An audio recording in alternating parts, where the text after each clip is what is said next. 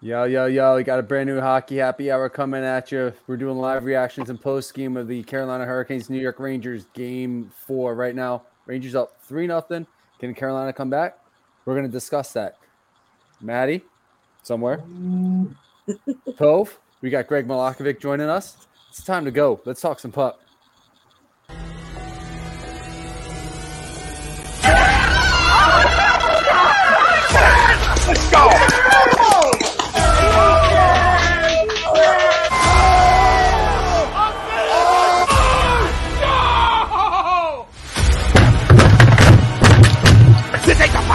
Night! Austin Stinker, he stinks!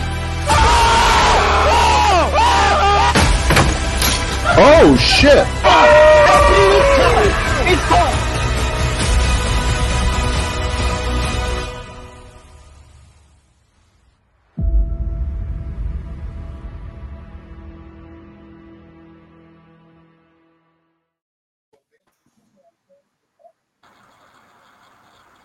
Welcome, ladies and gentlemen, to a brand new edition of the Hockey Happy Hour live on A2DRadio.com. I am Matt Satsuti, along with the Dark Wing, Brian Daly, What up?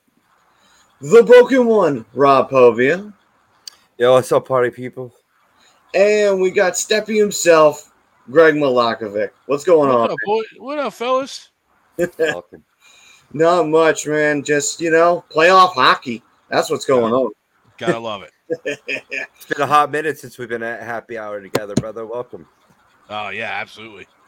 Thanks for having me, boys. I got a little nervous. I'm like, oh my gosh, I don't have a cool nickname. But then I forgot we got Steppy, so we're good. We're good. That's true. You need a nickname if you're going to be on hockey, anything, quite frankly.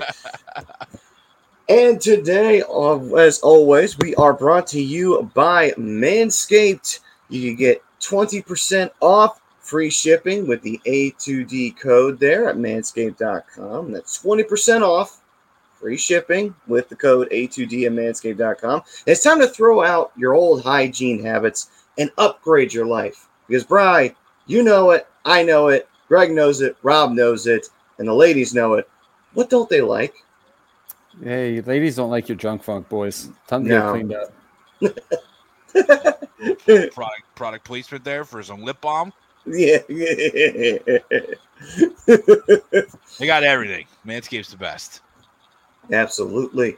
So So, we just got some new stuff today. So you know, guys, going out. You know, you're going out after work. Get some of them crop wipes, man. Give yourself a little wipe down before you go. You smell great. You smell great. yeah, absolutely. Take care of yourself because once you do that, the ladies will be all over you. You'll feel good about everything. You'll feel great in life. Isn't that what you want? I can tell you who's not feeling great in life, that's the Florida Panthers. But before we dive into any of that, we have our poll question brought to you by BetUS.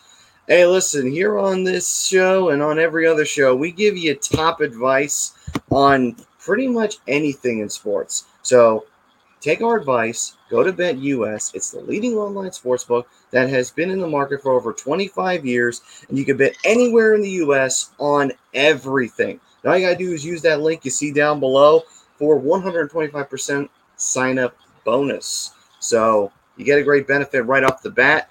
Take our advice and you start winning yourself some money. Might be kind of worth looking into, right? And our poll question is the Hurricanes will advance to the Eastern Conference Finals after game five. Agree or disagree? And currently, right now, the uh, Rangers are doing a pretty good job of making sure that doesn't become a possibility. But, gents, we still got a whole period of play left. What do you think? Greg, go first, man. Yeah, I'll, uh, I wish I could agree to the poll, uh, but I'm gonna have to disagree. Uh, unfortunately, this game is just uh, it's been all Rangers right now. Uh, I and, and Carolina just can't sustain anything, especially in the offensive end. So I, I just don't see a way that they're able to get back in this game. Uh, I do think they win this series, but it's just not. Unfortunately, it's not going to be after Game Five. Yeah, I, I, I agree. I, I I was hoping for better when I created this poll question, but um, it's unfortunately it, it's got to be a disagree here. Like Greg said, you know, Rangers have been all over them, all kinds of sustained pressure in the offensive zone. You know, they're winning puck battles, they're winning races to the puck. They're just pretty much they're, they're make they're making the Hurricanes look outmatched and being up three nothing. I mean, crazy shits happened before, but being up three nothing going into the third period, it's gonna be tough for the Hurricanes to climb out of the hole. Oh, it definitely is. I mean, coming into game four, Madison Square Garden, crowds really pumped. We saw that guy, you know, looking like he just won a million dollars catching a puck in the stands. Congratulations. um, but I, you know, you had to expect this to happen. You know what I mean? The Rangers get down 2 0 in this series and they come back home. They get back into this series with, with a, you know, uh, a very solid game three victory. And I, you know, I think if you want to point a finger at somebody, you got to point a finger at Max Domi. You lit a match underneath some gasoline that didn't need to be ignited. You know, with that cross check on Lindgren towards the end of the game, got the Rangers fired up, and they've come into this game with that same fire, that same that same passion, and we saw that on the Jacob Trouba hit earlier tonight, sending a message like "We're not here to take your bullshit," as well as Ryan Reaves throwing the body around. So you had to expect, uh, you know, an answer back from the blue shirts who've had a successful season. I'm with Greg. I think ultimately Carolina has enough defense and plays that well at home. They got their home ice advantage for a reason. It's going to be a best of three now because you knew this series was going seven, boys. Um, I would say disagree. I think the Rangers will tie the. Uh, I would say the Rangers would probably tie this series up. They got a three nothing lead right now. Um, I, it's not insurmountable. We all know that. We've seen some comebacks here in the playoffs that would make you go, How did you fuck up that lead? But at the same time, I would say, I, I just don't see it happening. Yeah, I think the Hurricanes, they might get a, a goal. Maybe they might get a second one, possibly. But, you know, if the Rangers score another one, go up 4 1 or 4 nothing, you know, I think it, it's I think we see the Rangers tie the series up, and I think we see this series go to at least six games, possibly seven. You know, and I just don't see this series ending quickly because these two teams are they're fighting hard to try and uh, to try and take control. The Carolina is trying to hold on to the series. The Rangers right. are trying to get back into the series, and they tie this series up. They're very much back in it. No, I mean uh, you know, we saw. I'm sorry, real quick. Zibanejad getting that goal, working hard, cleaning up the porch there to make it three nothing. That's a pivotal goal. I mean, that's that's the goal that usually decides most hockey games. To your point, Maddie. Yeah, and the Rangers are doing a very good job of keeping Carolina off of their game, which is pretty much pretty much a chip and chase kind of game. You know, they like to get in behind the defense and set up and you know, they always have a guy in front of the net. Rangers are doing a good job of keeping the front of the net clear. You know, they're one of the best defensive teams in hockey for a reason. And this is where my concern for the Hurricanes came into play is because they don't really have that superstar. And they have, uh, they're, don't take it away from their top nine is great. They all work together, and Brind'Amour runs a great system, and they they're all flourishing in it. But they don't have a legit superstar. They don't have the guy that, that they can lean on in moments like this where they're like, all right, dude, we need you to get out there and get something going. They don't have that guy. I like right. Sebastian Aho, but he's not that guy. I like Teuvo mm-hmm. Teravainen, but he's not that guy. Nino Niederreiter, he's not that guy. Real quick, Brian, they just showed this on ESPN. It has to do with Aho and Teravainen. Shot attempts with both on ice in these playoffs on the road. 76 shots for, 24 against zero combined points between the duo. That's mm-hmm. crazy. Yeah, and it's funny you bring that up, right? Because I think that that thought and that theory kind of transcend, transcends multiple sports, right? Especially as you get down to the nitty gritty, right? You're down to the final four on each side, you know, and and and when you get down to this time of the year, you need those high profile guys, those high paid guys, those superstars to lean on in these times it's all great and fine to be very very well balanced, right? And and and, a team atmosphere. That's all fine and good, especially with the type of uh, you know game and, and and system that Carolina plays. However, at some time though, you need that sniper. You need that guy that's going to get you that goal in that tough time, you know, or come up with a big play to set somebody else up. And as of right now, they're just not getting that right now. Yeah, you, you need that clutch player. You need a you need a Danny Briere kind of like player, that Mr. Playoff, the guy who's going to put the team on his back and say, "Don't worry, boys. I know we need to get those big goals. I'll get them. You guys just keep us in the game, and we'll be fine." You know, that's kind of what you got to have. You got to have those players just as much as you got to have the really good defensive ones and the great goaltending. Which credit given though, even though he's let in three goals tonight Raanta still made some pretty big saves tonight, and you know he's having himself quite a run. Uh, and you wouldn't have expected it if you rewound the tape five years ago, because that was a guy who was just a backup. But sure enough, he's having himself quite a run right now here for the Carolina Hurricanes. And um, That's all you need. That's all you need is a goaltender on a hot run. mm, in a lot of ways. I mean, look at Johnny Quick, two cups, major part of the Kings winning two. All right. No Let's lies. see here. Dylan chiming in. Carolina could use Elias Lindholm right now. Thanks for him, Carolina. And uh, we got Joe chiming in. Yo, what's going on, fellas? I had G winging, winning it all. My bracket's busted. I'm a root for the Flames for the rest of the playoffs. Hashtag kiss of death. Yeah, the Panthers, man. I will say it forever. That President's Trophy, don't fucking win it. You're gonna fucking get eliminated. It's only a matter of time. And sure enough, and they went out in dramatic fashion, getting their asses swept right out of it. Of course, Uh, right away, right away, as soon as they got swept, Maddie, real quick, I went on Twitter and trending was Giroux with him just giving a big sigh, saying, "Man, I should have went to Colorado." Yeah. What happens when you Uh, hold- I what happens so when you hold the him. franchise hostage, you little bitch? oh, poor guy. Fails in the playoffs again. Uh, you're on I wouldn't train, Greg. necessarily say he failed. No, I don't. I, I, I get completely get you. I don't care though. Like that whole. Oh, I, I know. kinda- Like I had just this guy. ruined ruined him for me, and No, I get it. just, I you know, see ya. Ha- have fun and have fun in Florida. I mean, you see that with all. I mean, like you know, for example, when Gretzky's time came to an end in Edmonton, he wanted to go to LA, and he went to LA. And I'm not comparing Claude Giroux to Wayne Gretzky, but he is a major player in this league. You know, if you look at his stats ever since the you know Crosby coming into the Sure. league, he's right up there with them all. But I think he should have a say, and if you want to treat your captain with respect, you you you you, you, you send him to where you know what his preference is, and I get that. But eh, there's no denying your point. They could have gotten a better package. Yeah, yeah, they could, definitely could have.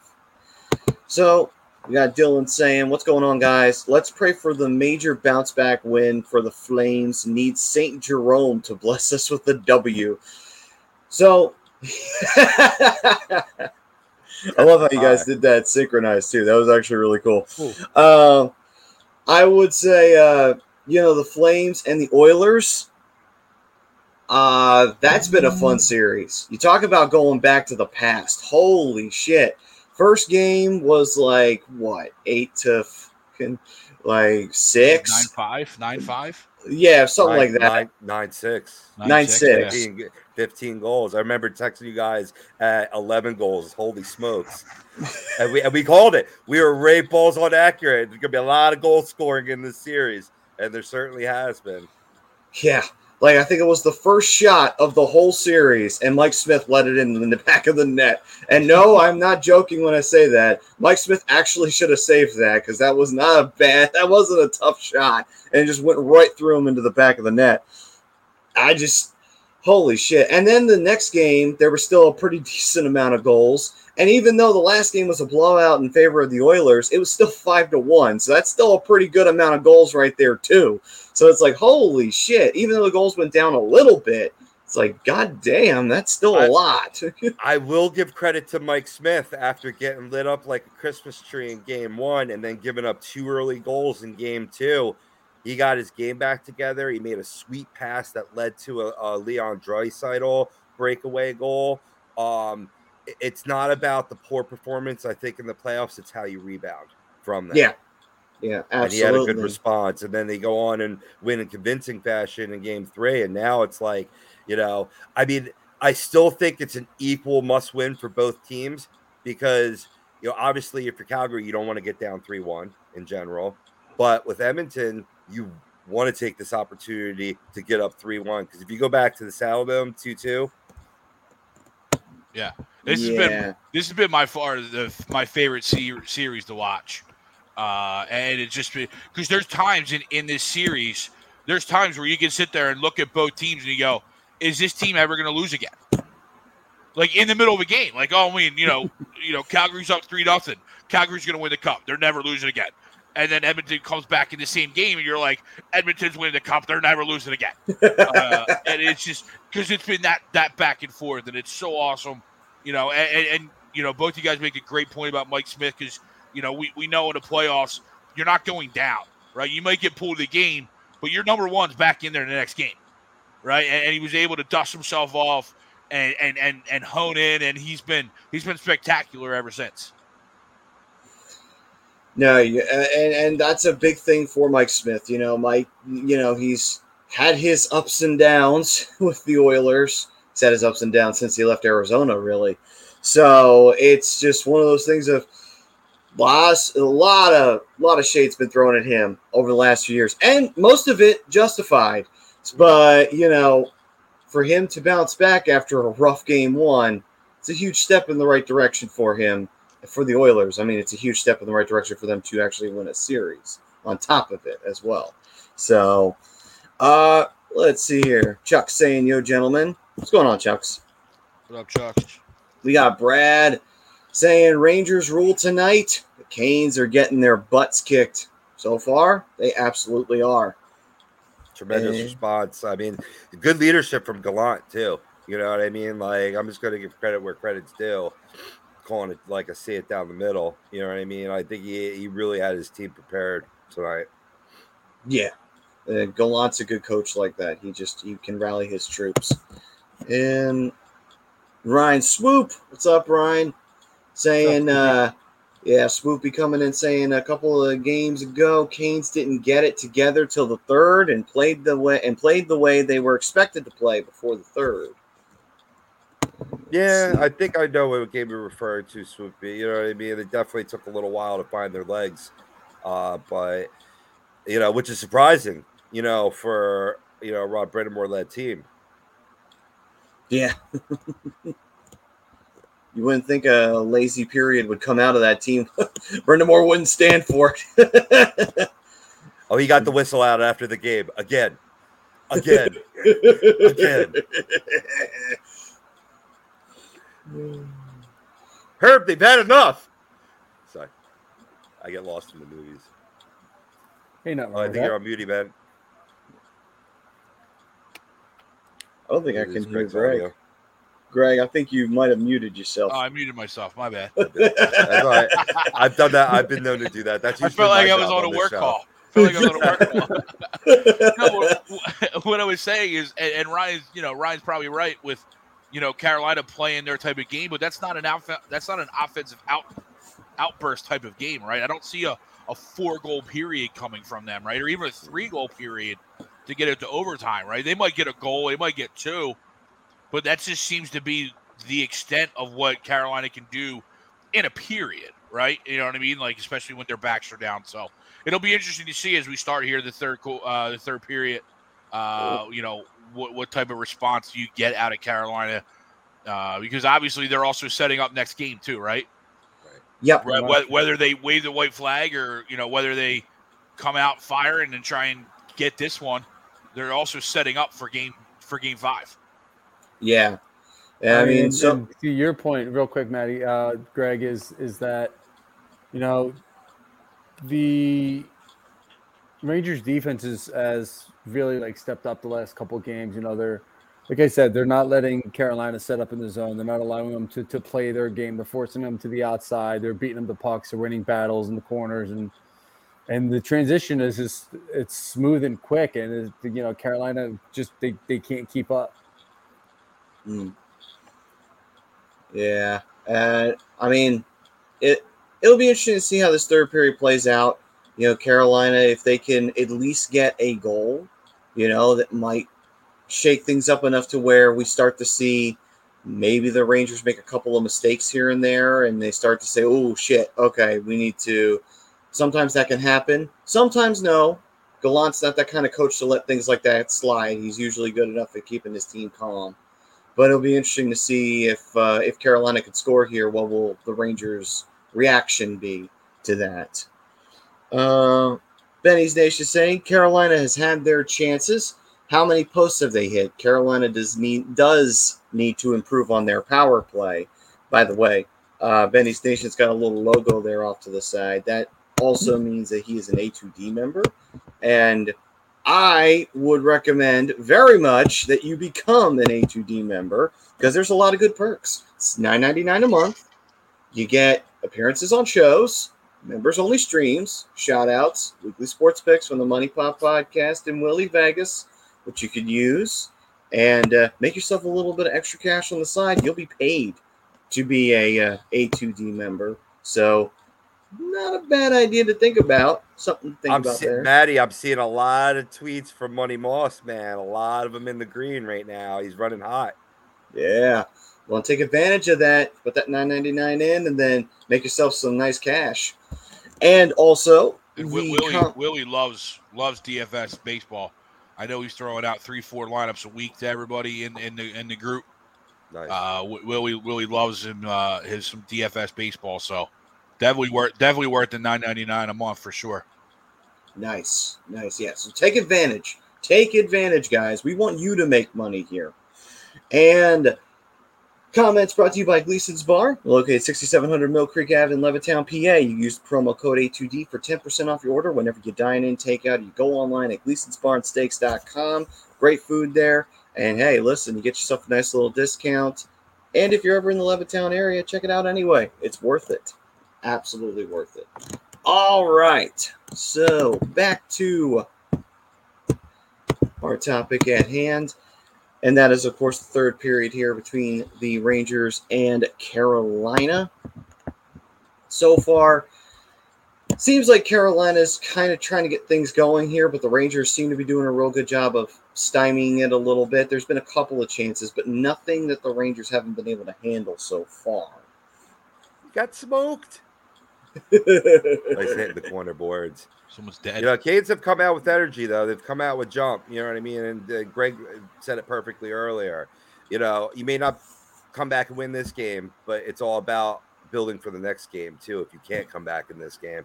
Carolina has had one comeback this season of uh, three goals or more. Well, we got a penalty coming up interference. Get the. Flyers. Yeah, yeah. Even in a game they don't play in. Just see, uh, Bodies down in front. yeah. Let the bodies hit the floor. Let the Right? I can just see the commercial right now. This is the next commercial. Yo, the NHL playoff commercials have been straight fucking fire. I, like it just gets me pumped. Like I'm like ready to go. You know, I'm ready to strap them up again. Let's see here. We got Don Don. Here we go. Early early power play for Carolina here in the third. Yep. See if they can get one across. in the game. Yeah. Don Don saying, What's up to everybody out there? What's going on, Don Don? Don Don's here too. Yep. He also buddy. he's also taking shots saying, Greg, you're muted. You're new here. Uh, I love Don Don. yeah. He also went on to rip himself because he says, I'm a member too. Oh, wait. He was. yeah. He's slacking. Yeah, can't deny that, man. You got to get back on that shit. Let's see here. He's getting ready for his Lions season tickets. For what, What are they, two like wins or one win? His nine ninety nine a month goes to his season tickets. Dylan saying game three was one of the worst efforts from the Flames all season. Oilers are celebrating like they won the cup. It's a seven game series. Sutter has been in these situations before. Yes, he has. I watched as one of his teams in the Kings came back from a 3 0 series deficit on the Sharks. So don't want to count his teams out. Never want to do that. Especially when that year they came back from 3 0, they wound up winning the cup. So Yeah. Let's see here. Caroline takes a shot. I don't even know. Yeah, that did get to Shesterkin. He made the save though. I Yeah, he like, sort of did like a little cross, cro- you know, got the arms up, blocked it out of play. yeah. oh my god. I, I heard the most idiotic thing the other night. I gotta address I do quick. too. What Not, game not I ain't gonna lie. I would I would be okay with that. What were you gonna Um, bro? Oh, it was in the it was in the Florida Tampa game where the analyst actually said that they should make the netting white to see the puck better on the out of bounds play that you know they had to review. Uh, that was the first uh, uh, uh, goal taken back off the board for Tampa Bay. Uh, I think I I want to even say I think it was Tocchet, and I'm highly disappointed. Highly disappointed. think about it. I mean, don't get me wrong. They make it pretty sheer, so I'm sure it wouldn't be as much as I think it would be. But you want to talk about obscuring the fans' view? You're going to make it white, really? They're going to be. It's black for a reason, dipshit. I gotta call it like I see it. I love you, Talk. Listen, Talk's Talk's a player and a coach. He, he's not in charge of the logistics of the NHL. There's Yeah, he's used to seeing it from gra- from from uh, ice level. Yeah, yeah, not like us, not like us fucking jukes over here up in section two ten. You know what I mean? we I got didn't, even, I uh, didn't even think that was a thing. I, I, I thought like, yeah, you might miss it in real time, but as soon as you get a as soon as you get a uh, a replay or whatever, it's usually pretty crystal clear that it hits the net. Yeah, Yeah. yeah. yeah, pretty obvious. It's funny though, because when you go sometimes on television, depending upon where you see the game from, you can't really see the netting, which is a good thing. Yeah, absolutely. And when you go live, yeah, you could see it, but like Rob said, it doesn't obscure your vision, and you don't want to do that. You know? maybe Speaking instead of of that, they sh- they should go back to the glowing pucks. Oh yeah, yeah. But the No, in the Fox day. tracks. No. Um, I wanted to get your boys' opinion on this real quick. Talking about goals taken back. The second goal for Tampa Bay was off the face-off where it was deemed a hand pass because in order to win the puck back, he had to get the knuckles on it. It wasn't the stick blade, right? So the goal's taken off the board. But then they're like, well, yeah, we, that's a penalty, right? And if it's called on the ice, that is a penalty. But they said we, like, we can't call a penalty from watching it on review. We would have had to call it initially. What's your thoughts on that? Should that have been called a, a two minute uh, penalty? see, the problem is, it's like, eh, it's one of those things of with replay. You know, it, it, it's like, well, you can't. The ref can't call what he can't see, and if the ref didn't see it initially, it's kind of hard to say. Well, if we go back and replay that, that okay, now we can make that call. Because then what's going to happen is we've seen a lot of coaches challenge for goaltender interference for the better part of the first round. Maybe not as much of the second, but we saw it like 50,000 fucking times to the point where it's just like, oh, for fuck's sake.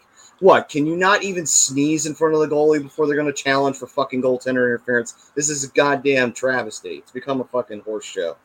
And, and, and so I think you get that. It would be worse if that starts to happen. Because then you'd see the coaches throw out the challenge of, well, it looked like he hooked him and you weren't seeing it. So I'm going to throw the challenge out so that you have to look at that and call that a hooking penalty. I get it that replay allows you to see more than before. I get that side of it, but at the same time, it's like you're going to make the game slower because then if the coach sees something and the players see something and the fans see something and they see something all the time, you know, it, it will then be coach's challenge, throw it out, and then then you get into the issue of the coaches might levy. Well, I want more challenges too because I want to be able to reverse more decisions that were not called. It's like, oh, we're gonna slow the game up even more.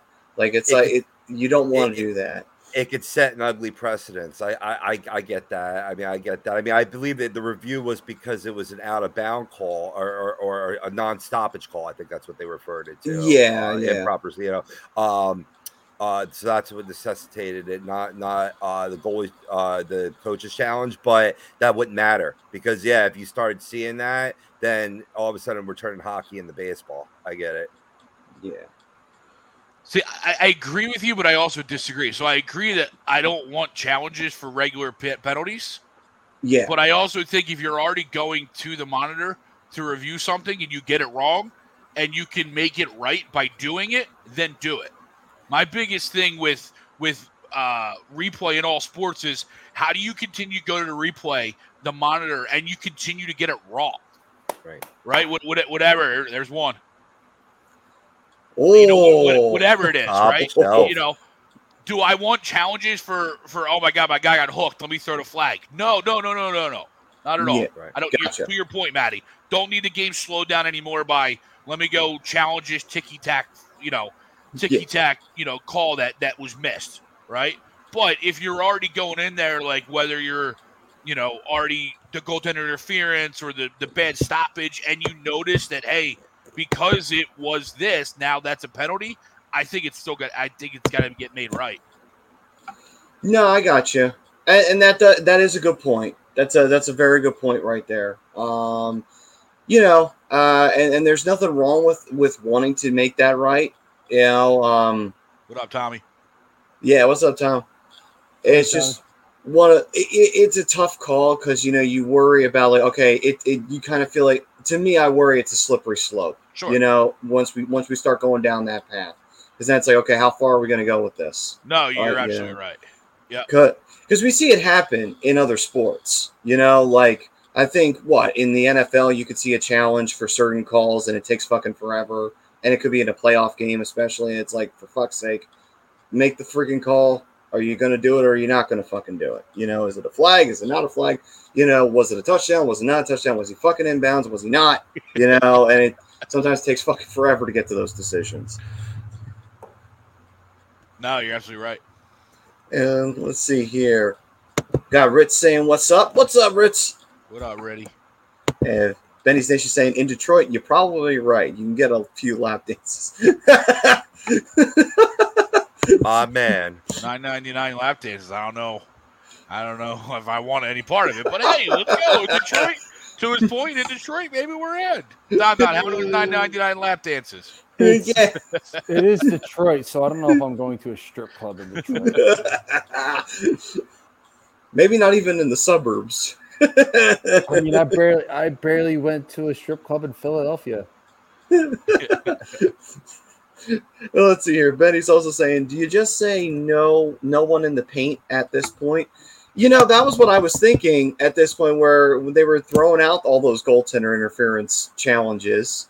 I thought, like, okay, well, why don't we just bring back the fucking crease rule at this point? You know, it's like no skates in the blue paint and careful where you are in front of the goaltender at all times. You know, it's like if, if we're gonna start making these coaches challenges and this goaltender interference go this way, it's like just bring back the crease roll at this point.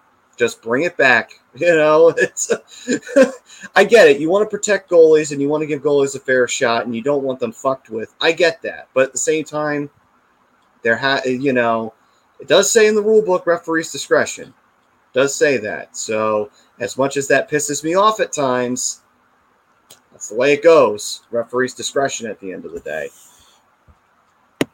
Well, let's Speaking see of here. goalies and whatnot, what do you guys think of the Lucic hit the other night? Do you think it was malicious? Did you just think it was bad timing?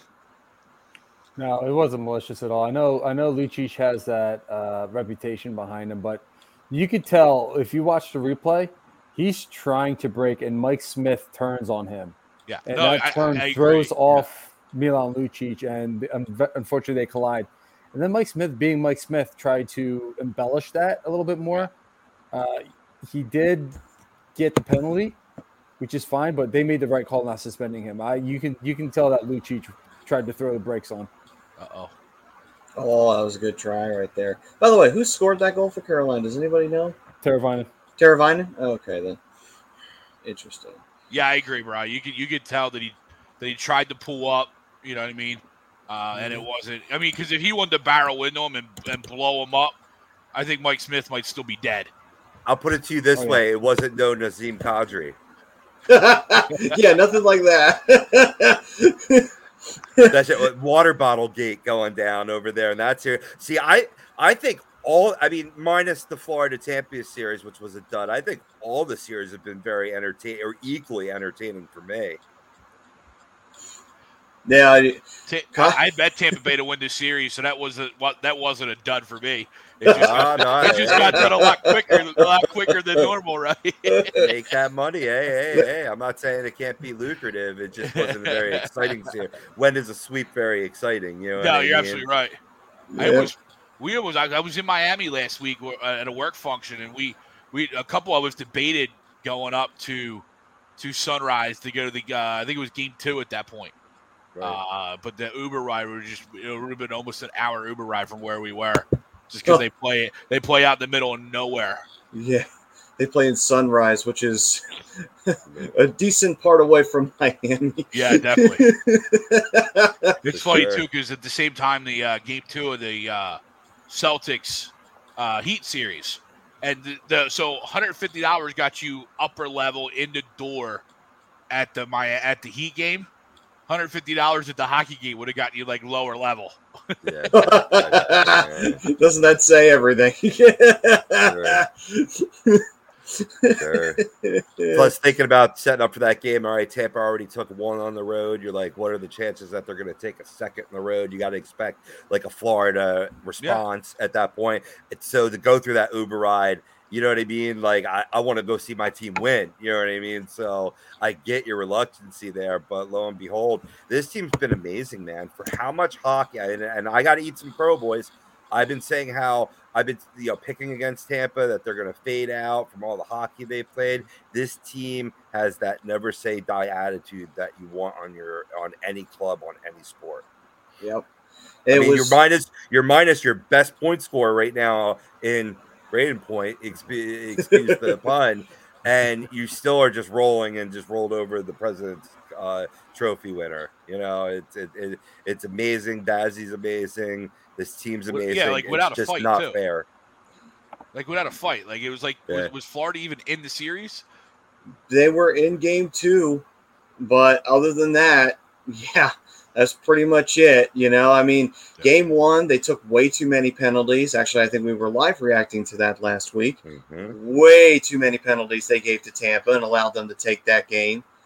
Game two, close battle, but at the very dying minute, uh, or I think seconds of the third period, Colton Yeah. found the back of the net, and that fucks you over, kills Oh, any McKen- momentum you were hoping Mackenzie for. Weegar. I know the kid's been beaten up enough, so I'm going to save on him. But what were you thinking? Yeah. He made some bonehead penalty calls in that series, man. That was the one thing I said when we were break, essentially breaking that series down was Florida Panthers need to not take stupid penalties. And what did they do the entire series? Right, They took stupid penalties. you, you Mhm. take bad penalties and then you don't score on your power plays. You're, it's a kiss of death. Yeah, and that, Absolutely. that and you know I was saying this earlier to some schmuck in uh, a group last night, and I, I No, there's no I'm like, schmucks dude. in groups. that's Stop it, four one. Brian. That's, that's over. Brian, there's no schmucks in groups. Don't, You don't take you? that back. Oh, Oh, Ranger Rangers. They're all smart. They're all smart. They're all The- too smart. They're all trying to be the smartest guy in the room. But um, so I'll the say last night, I was Rangers like- uh, like- just just scored there, made it four one. of course they did. I'm talking. So of course, so somebody's Um, got to score. I mean, that offense just completely went cold. You know, it's not. Adam I don't Fox. necessarily blame uh, Tampa Bay's defense because I know. you know, I mean, yeah, they're one of the best defenses in the league. and They have the best goaltender in, in in the world right now, but you know that offense just went cold, man. They they just went flat out cold. It doesn't matter if it was five on five, power play, whatever. When you have three guys in that entire series have one point, and that's it, you're never going to win a series. Nope. Also, when you get shut out in the third period, eight nothing throughout the entire series, that's not going to win you hockey games either. Nope. The Rangers' passing has just been phenomenal in this game. We saw it on the power play, the first goal of the game Yeah. on the power play, going going seam to seam. You know, a guy gets pinched in, keeps the puck in, goes down deep, passes it across, and you, you just saw it again. Center, you know, like uh, Carolina's doing a poor job back checking, getting the loose man in front of the in front of the net right now, and we saw Florida make the same mistakes in that series too. Don Yeah, Don couldn't happen to a better guy. That's couldn't really like to a better guy, Don. Don. Yeah. I That don't Mr., to uh, necessarily say that he went out bad. but you know, it, he was one of the three guys who actually had a point in that series. So, So and he he, he averaged a point a game. He averaged a point a game Yeah. in, in, in the playoffs this year. So, you know, it just goes to prove, like, yeah, G G had a bad playoff experience here, and that's also because, and, and this kind of proves the point that he needed more support around him. well, oh my god. good old Brian. organization. I go into Twitter again after that game. There was another one. This was I almost forgot about this tweet. Oh no. Where yeah, where it goes G and getting abandoned by his teammates in the playoffs. The new dynamic duo. it's fucking fantastic. he had to have thought like, man, I came down here and I thought that things were going to be different. Nope, nope, things are exactly the same, man. You still the same shit, different team, same shit, different team. Nothing changed. By the way, John says he's happy that Giroux's out of the playoffs. When that final whistle blew in Game Four, I got a penalty, two minutes for high stick, and hashtag Giroux hater. Uh, Well, we got the leader of the Giroux haters on the show right now, so there you go. Good old Steppy right on over here, man. Oh yeah. We all know that Greg, you know, he'll charge into battle carrying that Giroux hater flag, just like hell yeah, man. No, you all shut your mouth when you're talking bad about Jay. You know what I mean? See, uh, and we were all the three of us were on the side of it. wasn't G that failed the Flyers. It was the Flyers that fucking failed him because this organization couldn't figure out how to build a team if they had fucking written instructions right in front of their face. They're oh, we got to build a decent team with good, solid defense, great goaltending, and some great offense with some great passers and goal scorers. Ah, fuck it. Let's just not bring any wingers into the organization, and let's not bring any pure goal scorers. We'll be fine. Oh, and let's throw a bunch of rookies in, and you know, see if they can handle the pro level when we when they're not sure they can. and Smart move, boys. that can't skate. yeah, and bring in some of those big names that are well past their prime, like a Keith Yandle. And you know, gotta love this organization. Fuck you, Flyers. Fucking idiots. Anyway, Don not saying Tampa might really three-peat. Yeah, they might very well be on the road. I mean, they got two more. They got to get eight more wins, but uh, may not sound like a tough feat, but it is. However, they'll be facing either the Rangers or Carolina, which will be very intriguing to see how they go up against either one of those teams. And then on top of that, then they got to face off with someone in the West. Oh boy. I I will say this though. I, I don't think any argument can come. If Tampa three peats, they're the best team of this century. Ain't no one gonna argue against that. Like you can't argue against this team being the best of the era. You know, they three peated. No other team can say they've accomplished that feat. Like the Penguins can't say it, thank God. The the fucking Red Wings can't say it. No one can say it. It's just Tampa, all by themselves. Not since um, what was it? The Islanders, the last team. Yeah, back in the early '80s. I, So- forget, I forget who. Oh yeah, I probably just forgot who went first. The Islanders or Oilers in their run. Yeah. Oh shit! I didn't know. Oh, that's right. That's from my neck of the woods. Ross Colton, Robbinsville, New Jersey native. Nice. Good for him. Good to see a Jersey boy contributing something to his team. Flyers South. Talking about the Right. Panthers. If I look at if I look at this correctly, it looks like Tampa was one and two against Carolina this year. Interesting. Interesting. What about the this doesn't tell you the Rangers at all? I'm doing it right now.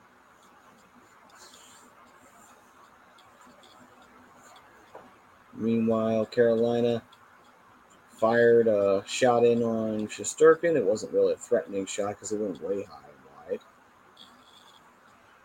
It looks like they're four and four against against the Rags. Okay then. so, all right, all right then.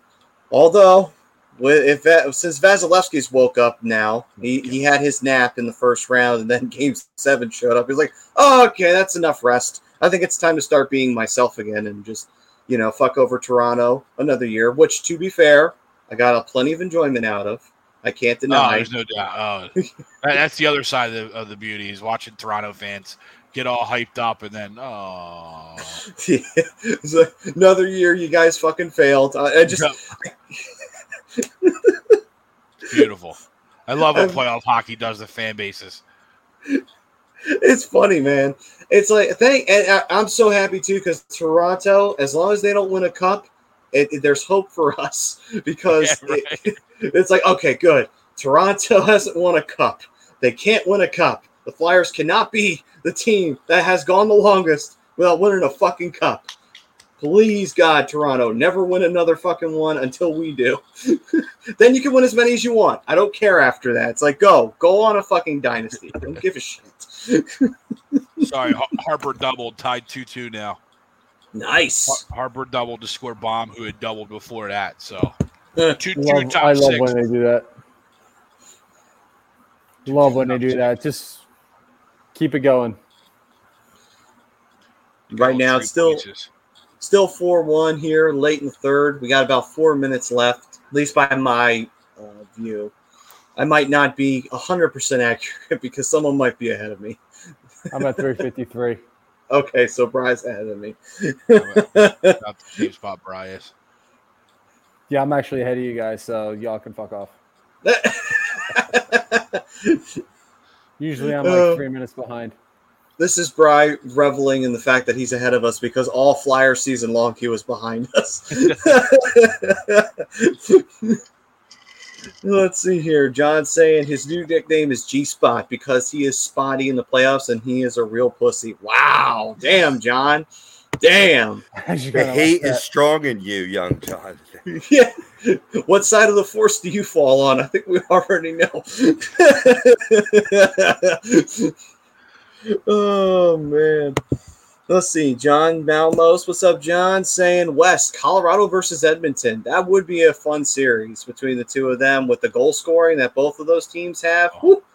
That would be fun. Just see Cale Makar putting up a hat trick and Connor McDavid doing the same fucking thing in the same game. Yes, they'll do the same thing Ovechkin and Crosby did to each other in that in that series in the semis because it's possible with those two fucking players. And and it's been big, you know. You saw, you know, Kadri calls that injury to uh, Binnington, who had been playing lights out in the playoffs, and you know, Ville came in and was, you know, very rusty, and it showed. And uh, you know, has not performed well, and that gives them a three-one commanding lead in that series. So, you know, I, it, that was shaping up to be a fierce series before that play, and you can you can call it clean, you can call it dirty, you know, that he was pushed in, whatever your opinion is of that, but it was definitely a big time turning point in that series. Oh yeah, definitely. I mean, I'll say this about Kadri. He would have fit in just fine in the 90s and in the early 2000s. Yeah. He would have fit perfectly on any team. It's good. See, it's good seeing that's what that team needed. That level of play. That's why they've been a great regular season team and a poor playoff team. You need mm-hmm. that great. You need that guy that's getting underneath. You need that guy that's going to drive you to throw a water bottle at you during an interview after the game. Like you need that. You know what I mean? As much as you hate them when they're not on your team, you love them when they are, are on your team. Oh yeah, oh yeah. I mean, Flyers fans, anyone who remembers good old Kjell Samuelsson, you know, or Ulf Samuelsson, yeah, you didn't like it when they weren't on your team, but when they were playing for the Flyers, you're like, yeah, bash his fucking head in. I don't care.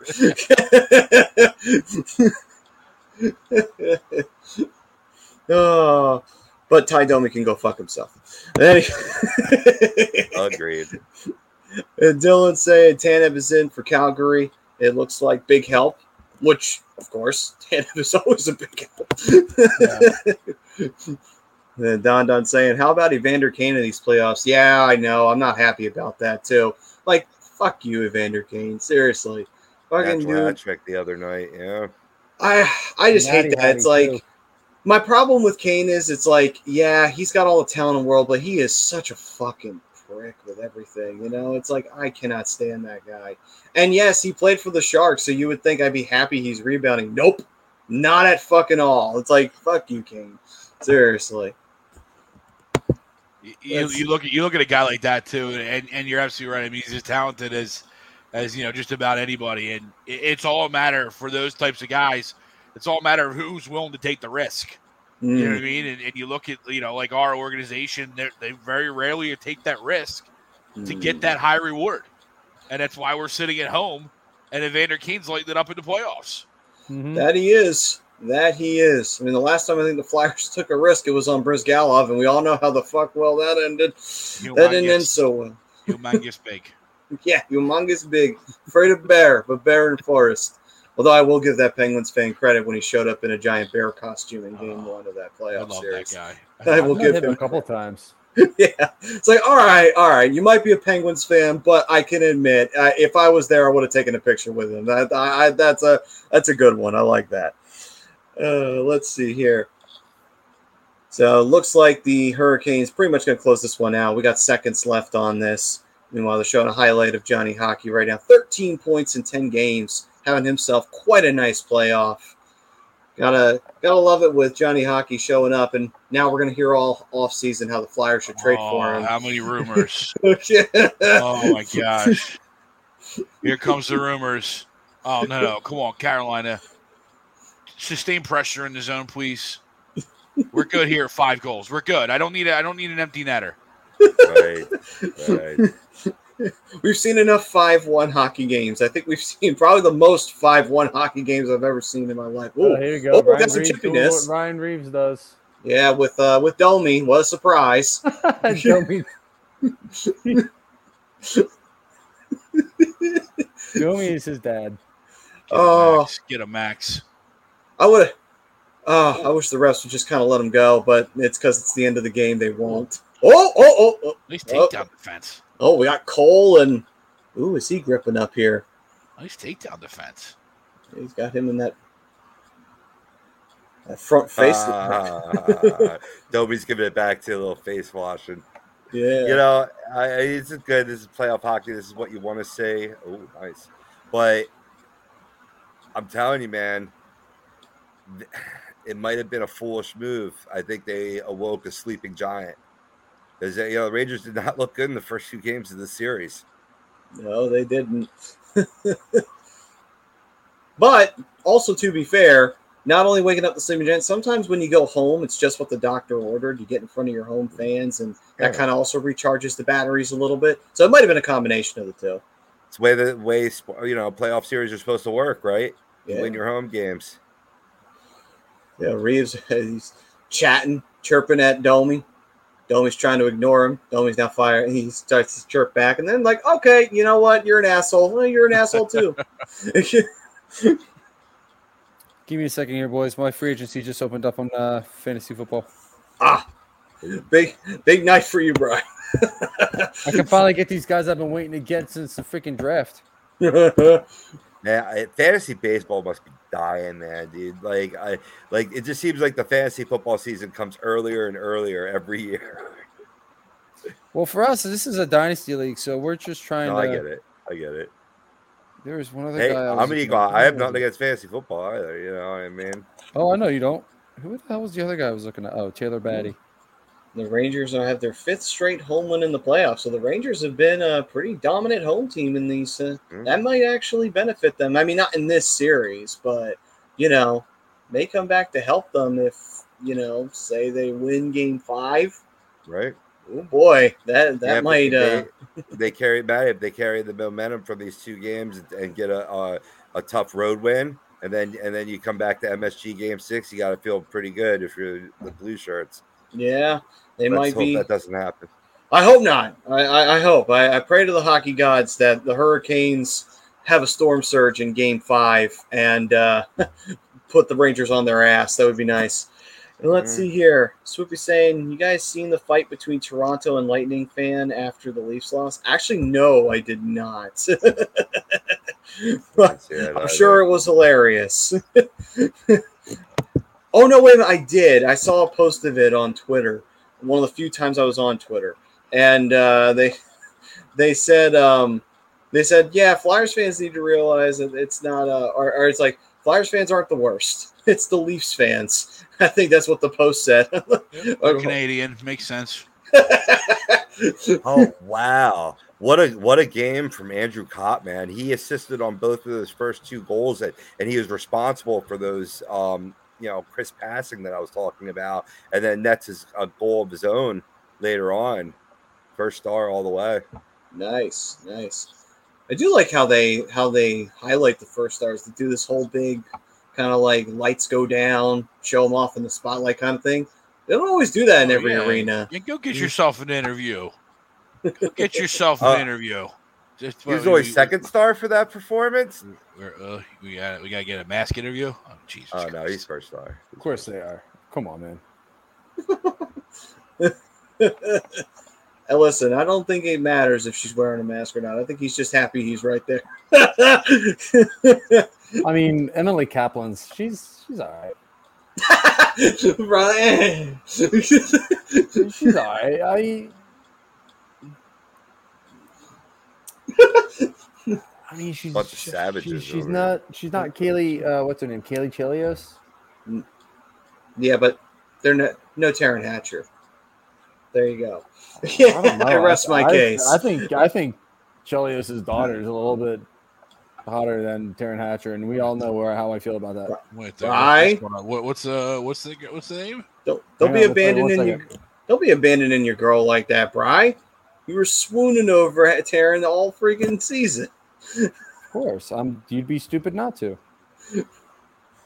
Let's see. Caley, Caley, C A L E Y, Chelios. Let's see. John Malmo saying, "I would laugh at Toronto, but how bad have we? How bad have we been? Look at the Flyers the past seven years. True, I mean, but the she's saving grace little bit of her dad in her though. Yeah, and, and married. So there's another. Yeah, And a couple kids. yeah so Greg's like, I'm out. we're out. Back on Taryn. yeah, Her dad. you were you were out the moment you saw the ring. Not even the kids. It was the I ring. was the moment I saw Chris in her face, and I'm like, yeah. Yeah, then you're like, no, no, no, no, no. I remember your dad. No, no. By the way, talk a- about talk about Robbie. Talk about ripping heaters, right? How many heaters did Chris Chelios rip? Like you can tell what he's doing, like his his pre and post game talk. Like my man ripped some heaters in the day. No lies. oh man, I just the best best highlight for me though was when Chelios got jumped by Hextall. that was fucking hilarious when he did that. I was like, it was, uh, what was that? I think Chelios did that. I forget who he did that hit on, but uh, for Brian Propp. prop. That's right. he hit that. Yeah, he slew foot, slew foot him, and uh, he cracked his uh, skull on the ice. That's right. That's right. And then Hextall's like, oh, oh, that's how you want to play Chelios. Okay, motherfucker. Let's see. Let's go. That's- that- oh, I, I think I'm I'm I'm well beyond the statute of limitations here when I admit this on air. But uh, one of my first Flyers games that I went to, I chucked the battery right at at Chelios's head. Let's go. I, I got up like stealth and I just gunned it and sat down and nobody knew where it came from. And I just sat there quietly. O- only only the person I was there with knew it. And they were sweating. They were sweating like a Did little you hit bitch. 'em? Oh, I, yeah, I got right in the back of the helmet. yes. Fucking jerk off. I will say, I've had myself a Flyers fan moment too. I remember the Devils scored in the game and I yelled at fuck you, Devils. Now, Because- do I promote this activity? No, no, I am not condoning my poor behavior. But if I had a chance to do it again, I probably would. Probably would have. I mean, I would, yeah, I agree. But we don't condone that. We don't condone throwing batteries at players and we don't condone throwing wristbands onto the ice. Do, We know do as who- I say. Do as I say, not as I do. Yeah. a few few drinks will make you do weird things. No, I think no, I think I was like, shit, I think I'd have been like twelve or thirteen. oh, oh, okay, never mind. So you were you were just a young buck and you were just like, fuck this, So fuck I, I this. drank. I drank in the parking lot before the game. No. Ah, okay. You have to. It's so much cheaper these days. That's true. Fucking beers are like thousand dollars in the fucking arena with inflation and everything. Seven seven bucks. They're they're even expensive in the minor league stadiums too. Like we're we're charging like it's like eleven bucks or something like that Christ for one of, for some of our drinks. Whew. Jeez. Yeah, drink drink in the tailgate. Don't don't don't drink at the building. That's our tip, pro tip when you go. Rob saying, uh, who you got in the late game? Uh, well, let's see here. Calgary and Edmonton. You know, after Edmonton blew them out, I'm going to go Calgary. I think Calgary rebounds here and ties up this series. I, I just, I don't, I don't see Calgary being comfortable after that loss. I really don't. No, it's Darryl Sutter. He's going to rebound. They're they're going to make the adjustments they need to, and St. Jerome is going to help them get to get back to even here. Yeah, I, I agree. I got uh, I got, I got the Flames bouncing back. I guess uh, I'm going to be the contrarian, the contrarian pick. I, I think I think uh, Oilers go up three one. They take advantage of being at home. They're getting a, a rebounding Mike Smith finally playing some solid net. Uh, you know, minus the two two early goals he gave up in game two. Since then, he's been on fire. Excuse the pun. Uh, He's But- on fire. he is on fire. but going back to the Saddledome, I think Calgary gets right back into the series 3 2 and then wins a tough game six to bring it back game seven. I think this goes seven as well, but I, I just think all the mojos right now, at least, is on the Oilers side. So I'll go Edmonton. Oh, Interesting. So you're you're looking at the uh, three one comeback Right, from the right. Flames. Right. The Flames are going to win a game in Edmonton. It's just not going to be this one. I got you. don't. Game six. Hey, look, Boosh is doing the color. Hey, Boosh, what's going on, man? Always nice to see you, Boucher. Ah, It's Bobby weird how Boucher. like yeah, like NBC sports folk have gone in like different directions. A couple to TNT, a couple to ESPN. It's like it's like uh you know when you gotta have to select new teams in gym class. You know what I mean? Like and they go in different play areas and shit. But Boosh Boosh fits on ESPN. I don't know. There's something about like he's got that like edge in his voice all the time. You know what I mean? You gotta be pretty proud of the broadcasting career that Brian Boucher has put together because he makes spot on points all the time. He's clear and concise. He doesn't have much uh, uh, loose talk like you see with me, like every show all the time. Um, you know, he's definitely he's got a great career. I think he could be one of the next great ones in this business. Yeah, I mean, I can't disagree with that. I mean, it's not even that. It's it's it's also his like knowledge of his game, the game, and and you know he just doesn't sugarcoat anything, and I think that's kind of what makes him a little bit better than than most. I I like Boosh. so John says to Greg, to Steppy here, saying, making the rare appearance. Put your GM hat on and give me a move or two to help fix the orange and black. And reminder, we have six million in cap space. For now, Uh, well, first of all, I would replace the actual general manager. Get, get rid of Fletcher. That'd be first. Uh, and then I, I, I hate, I hate the retread. I hate retread. I hate retread. I hate retread. I hate retread coaches. Like I just, I don't even know who I, I don't even know who I want. I just like all the names out there. It's just like, all right, I get it. Yes, you know, Torch. I guess Torch is the big name right now, right? Or and it's just like, oh my gosh, I, I do I really want to root, root for John Tortorella? No, I don't. Like it's like the Sixers. Like you, you bring back Doc Rivers, I'm out. You bring back James River, I'm out. James Harden, Doc Rivers, whatever.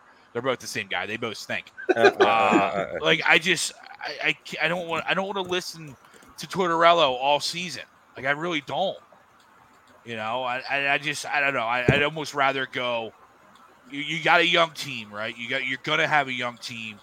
I'd almost rather go with a young up and coming coach and see if you can find the lightning in a bottle. You know that some of these other organizations have come you know come to bringing in Tortorello, bringing in Trotz. These guys, we're not ready to win a cup. We're not even close. And, and anybody looking at these these last four, you know, these last eight teams, I don't know how anybody can say we're even in the same arena as as, as these teams skill wise, right? I mean, are we are we that far off? Yes, I do think we are. But does that mean that's a long term? No, you just have to sign. You have to find lightning in a bottle, and I just I don't. You never. To me, you don't find that going to retread central every time as a head coach. Now, I, I I- think Trotz could be a decent mix of the two in terms of being able to improve this defense with this system, develop young players. He's done that in this league, but I think there's still better names out there, and I think they've superseded uh, Torts at this point but I know I'm going to tickle Brian's fancy when I mention names like Paul Maurice. You know what I mean? Uh, that would be a great. Uh, even Claude Julien would be great for would be a better Oh. for where this team currently is. Oh, my t- my fancy's been tickled.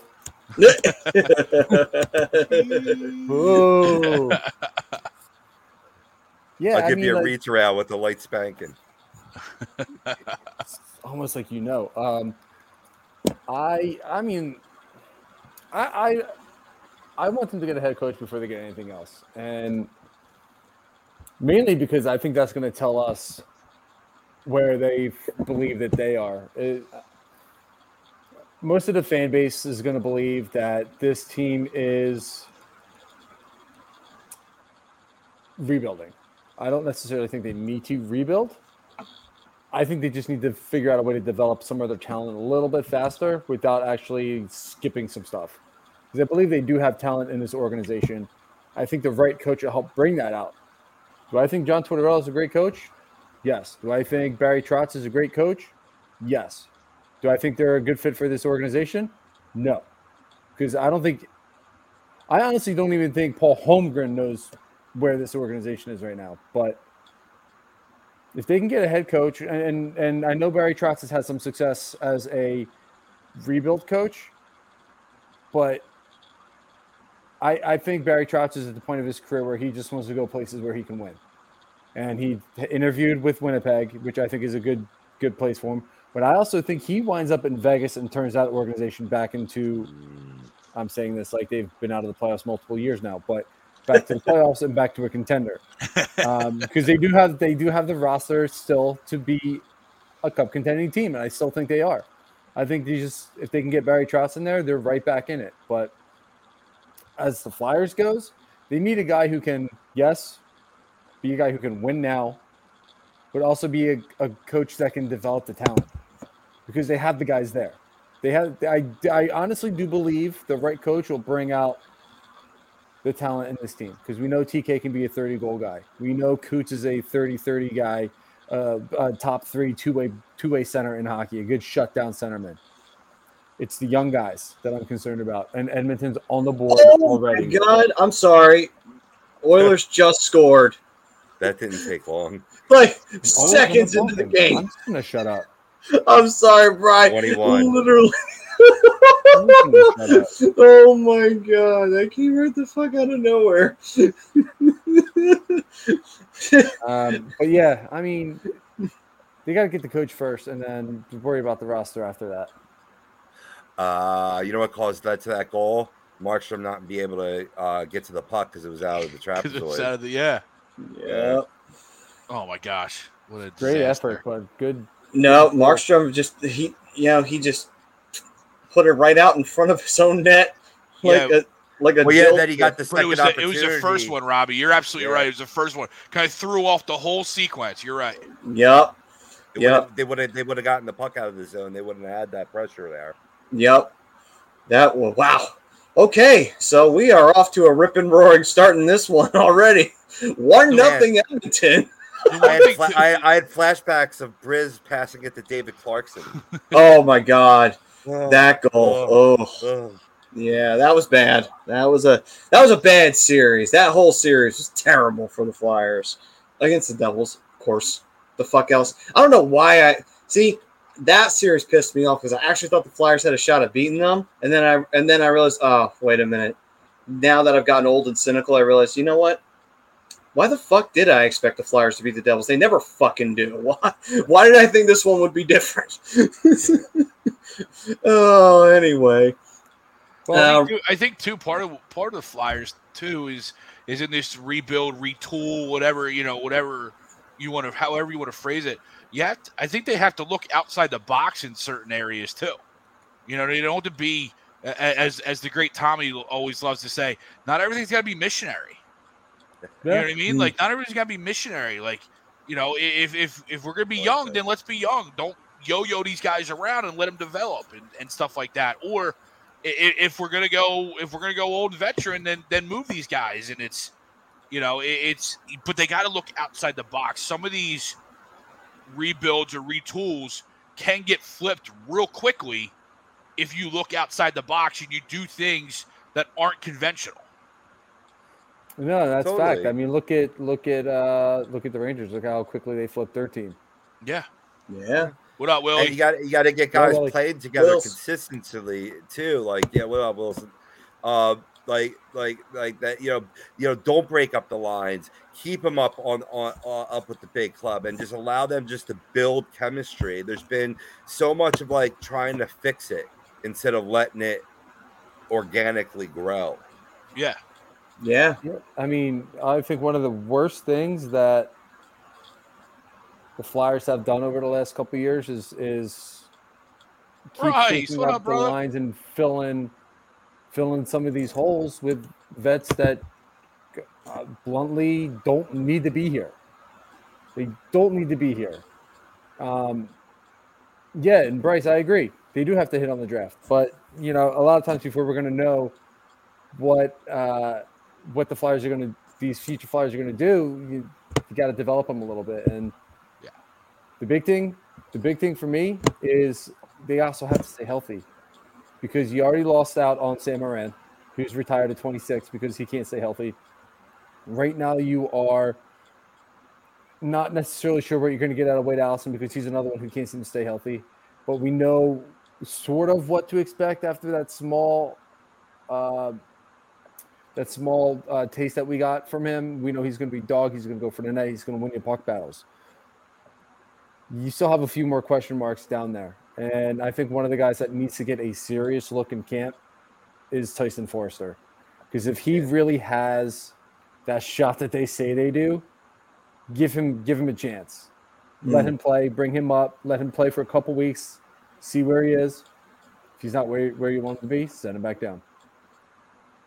Yeah. And not, not only did they miss out on Morin too, but you also have to think you missed out on Patrick. Obviously, he's no longer here. You know, number two overall pick, right? I mean, that that's a huge miss. You know, injury side, you know, organizational issues, how whatever you want to, you know, however that you know worked out, he's no longer here. That's a huge miss. No, you're right.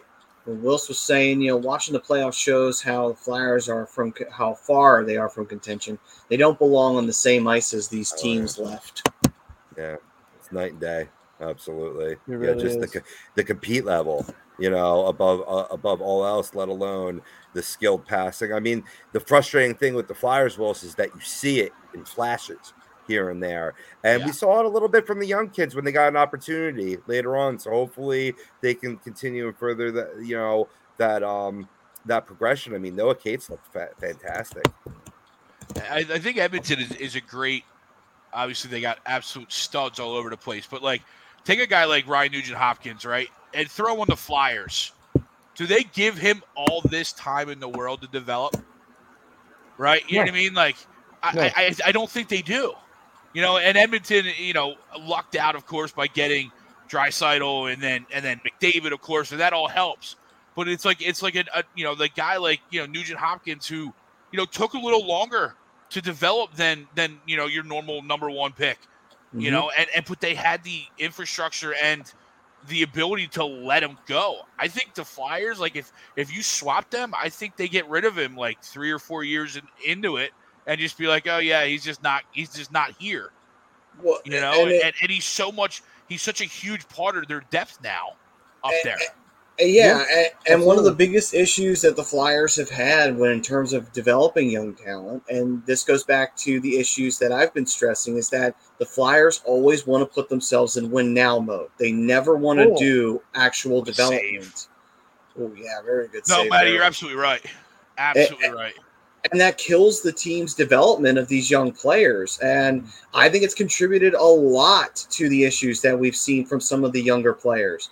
Players like Provorov, although he has had his own issues.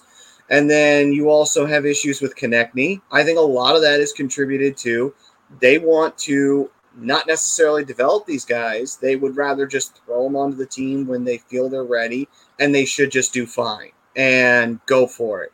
We should be able to win a cup now. It's like it's not how this works. You've got to actually take your time with your young talent. You need to take your time.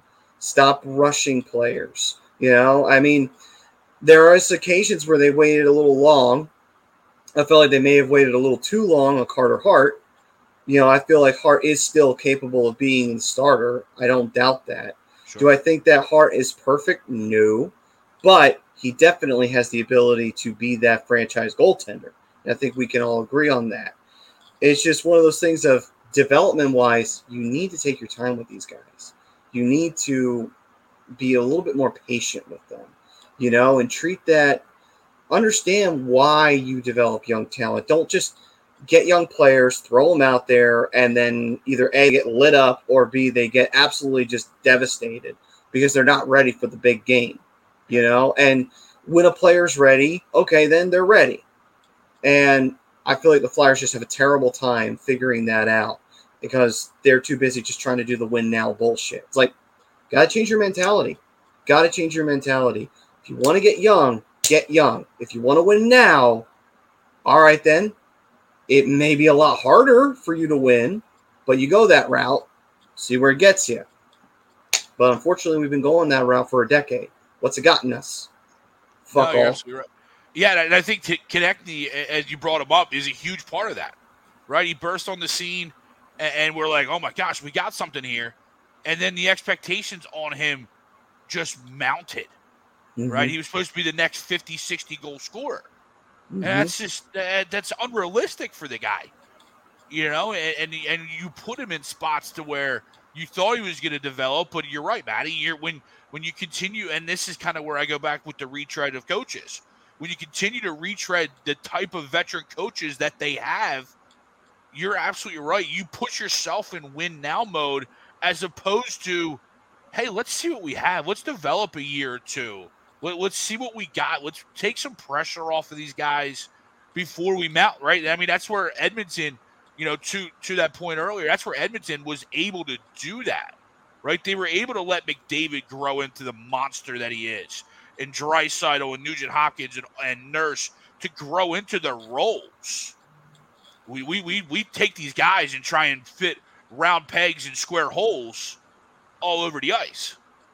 and also Edmonton, you know, and has been attempting to build around Connor McDavid in terms of the offense. Where I mean, defensively, that was where a lot of people were a little concerned about them. The biggest concern was their goaltending, um, but developing their offense around Connor McDavid, it's not really an issue, you know. And and you see teams do that where they get a young player that could be a superstar, they build around that player, but they do it in the way of okay, we need to also still draft young players to build up with him. And then at the same time, when the time is right and we know that we're there, we're just on the cusp of competing, then we can bring in some of those veteran players to add to that leadership. You're going to have some veteran players on a, on a weak team. It's going to happen. But some of them are either at the end of their career or they aren't like elite level. They're solid, they're not elite level. But they teach young guys during that development cycle. But once you get to that point where, okay, we're a bubble team, we just missed the playoffs. Now we can start bringing in some players in the offseason that are veteran players that can get us over that hump and get us into the playoff competition because we've built up the young talent. Now it's time to get the support for the young talent, and then we can go forward. If you don't have the support immediately there, maybe you do. Maybe you already drafted that support and it's there with you. Sometimes that happens with teams, sometimes not. Just depends on how long your either retool or your rebuild is at the end of the day. But that's Well- usually how you got to approach it. Well, I mean, I think the most important thing that I think we're missing, and and Greg, correct me if you if you did say this. I think the one thing that the Flyers keep doing, it, and it's, this is really hurting some of the development of these guys at the NHL level, is jumping from coach to coach to coach to coach That to too. coach. Yeah. Yep. That Yep. hurts.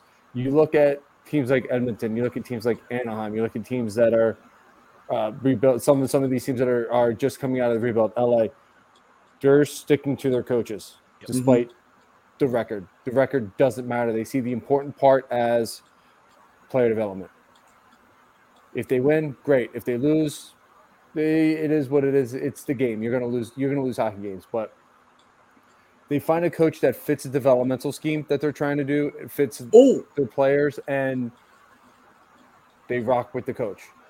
No, you're I think absolutely this right. is this is what's hurt Provorov, and I think this is what's hurt TK and and Coots is in what uh five year span they've had three head coaches, About that, yeah, four head coaches, something like that. yeah. That's not going to help any player development. It's No. really not because they have to learn scheme after scheme after scheme after scheme. It hurts Mhm. development more than it helps. and how they fit into that scheme, Exactly. right? Yeah, I mean, like I said, you're seeing you're seeing these guys, you're seeing these guys. Um, you know, McDavid, Draisaitl, uh, Jesse Puljujarvi, uh, Ryan Nugent Hopkins, Darnell Nurse. You know, we want to keep using Edmonton as an example here, but this is perfect because Todd McLellan was there for a very long time, and the, every year wasn't pretty, but they stuck with their head coach until they knew that they were a playoff team, that these guys were ready to compete. And then the first year that they missed, Todd's out. And now they have, I don't even know who they have right now, to be completely honest with you. But, you know, you, you get your team set up with a developmental coach. And you you have to stick with that guy. You know, you can't be, mm-hmm. I get the Flyers are the Flyers are a major market team. I get that. They the fan base is demanding this organization to win. But the organ, the fan base has to realize, like, hey, you know, we we need to develop some guys here. Let's stick with a year or two of losing, get some good draft picks, get a good coach in here that can develop players and win hockey games. Let's go from there. Yeah. I, Yeah, I mean, you look you look around any any professional organization, and those teams that continue to recycle coaches and, and, and replace coaches, they're usually not in good spots. No, and look at where the Flyers are now. Yeah. yeah. Yeah. And it's it's you know, we've been saying this for a while. We've been saying this since the season. The Flyers need to decide what the hell they want to do. And in my opinion, they do need to rebuild. And the problem is is that they don't want to embrace it because they don't want to miss the playoffs. And again, go back to that win now mentality. It's like that win now mentality doesn't work right now. It's not going to work right now. You don't have the ability to say, well, we can win now. No, you can't. No, you can't. It's time to get yourself out of that mindset. Let's develop these players. Let's build this team up. Let's not worry about the playoffs right now. Fuck the playoffs. Playoffs don't exist. If you get to the playoffs, great. It's a cherry on top of the cake. But let's develop the players and let's see how they go moving forward. Let's look at Owen Tippett. Let's see what we got with him. Let's see if we can get Konecny back to where he was. Let's see if we can get Provy back to where he was. Let's focus on that. Let's see if we can get Wade Allison up and healthy and see what he can do in the depth side of things. Let's focus on that. Let's focus on Cam York becoming a player on the on the blue line. That's a solid player on the blue line. You know, let's focus on that. Let's not focus on, oh, well, if we make this one or two move, we can be right back in the playoffs. Like, great. And you just killed the development of three of your top players. Why the fuck are you doing that? You shoot yourself in the foot every fucking time you do it. And it's pissed me off so much over this last decade because I see it happen all the time. And they refuse to admit that there's a problem. It's like, okay, you wasted Claude Giroux's career. How many more are you going to waste? What? How many more great players are you going to fuck with? You going to waste Cam York's career? We're You going to waste fucking Hart's career? We're what going on Coots right now, right? Yeah. We're working our way through Coots' career right now. yeah. It's like we're gonna waste him too. I'm like, all right, guys, you just keep wasting players. Have fun. Enjoy diluting yourself even further, and everybody wondering why can't this team be competitive? It's like, I'll tell you why. It's just team's fucking dumb. That's why. There's I mean, fucking let me, idiots. let me ask you a question. Let me ask you a question, Maddie. What do you consider a wasted career? Just because you don't want to cut? No, no, no. Because you never took advantage of that player. You never you you never built around that player properly. You allowed your bullshit mentality to get in the way of okay, what is the logical step Wow. here? Zach Hyman. Um, Oh, oh let me let me let me let, all right let me put it let, let me uh let, let, let me put it to you this way then. Okay so you want to say we wasted we wasted Giroux's career.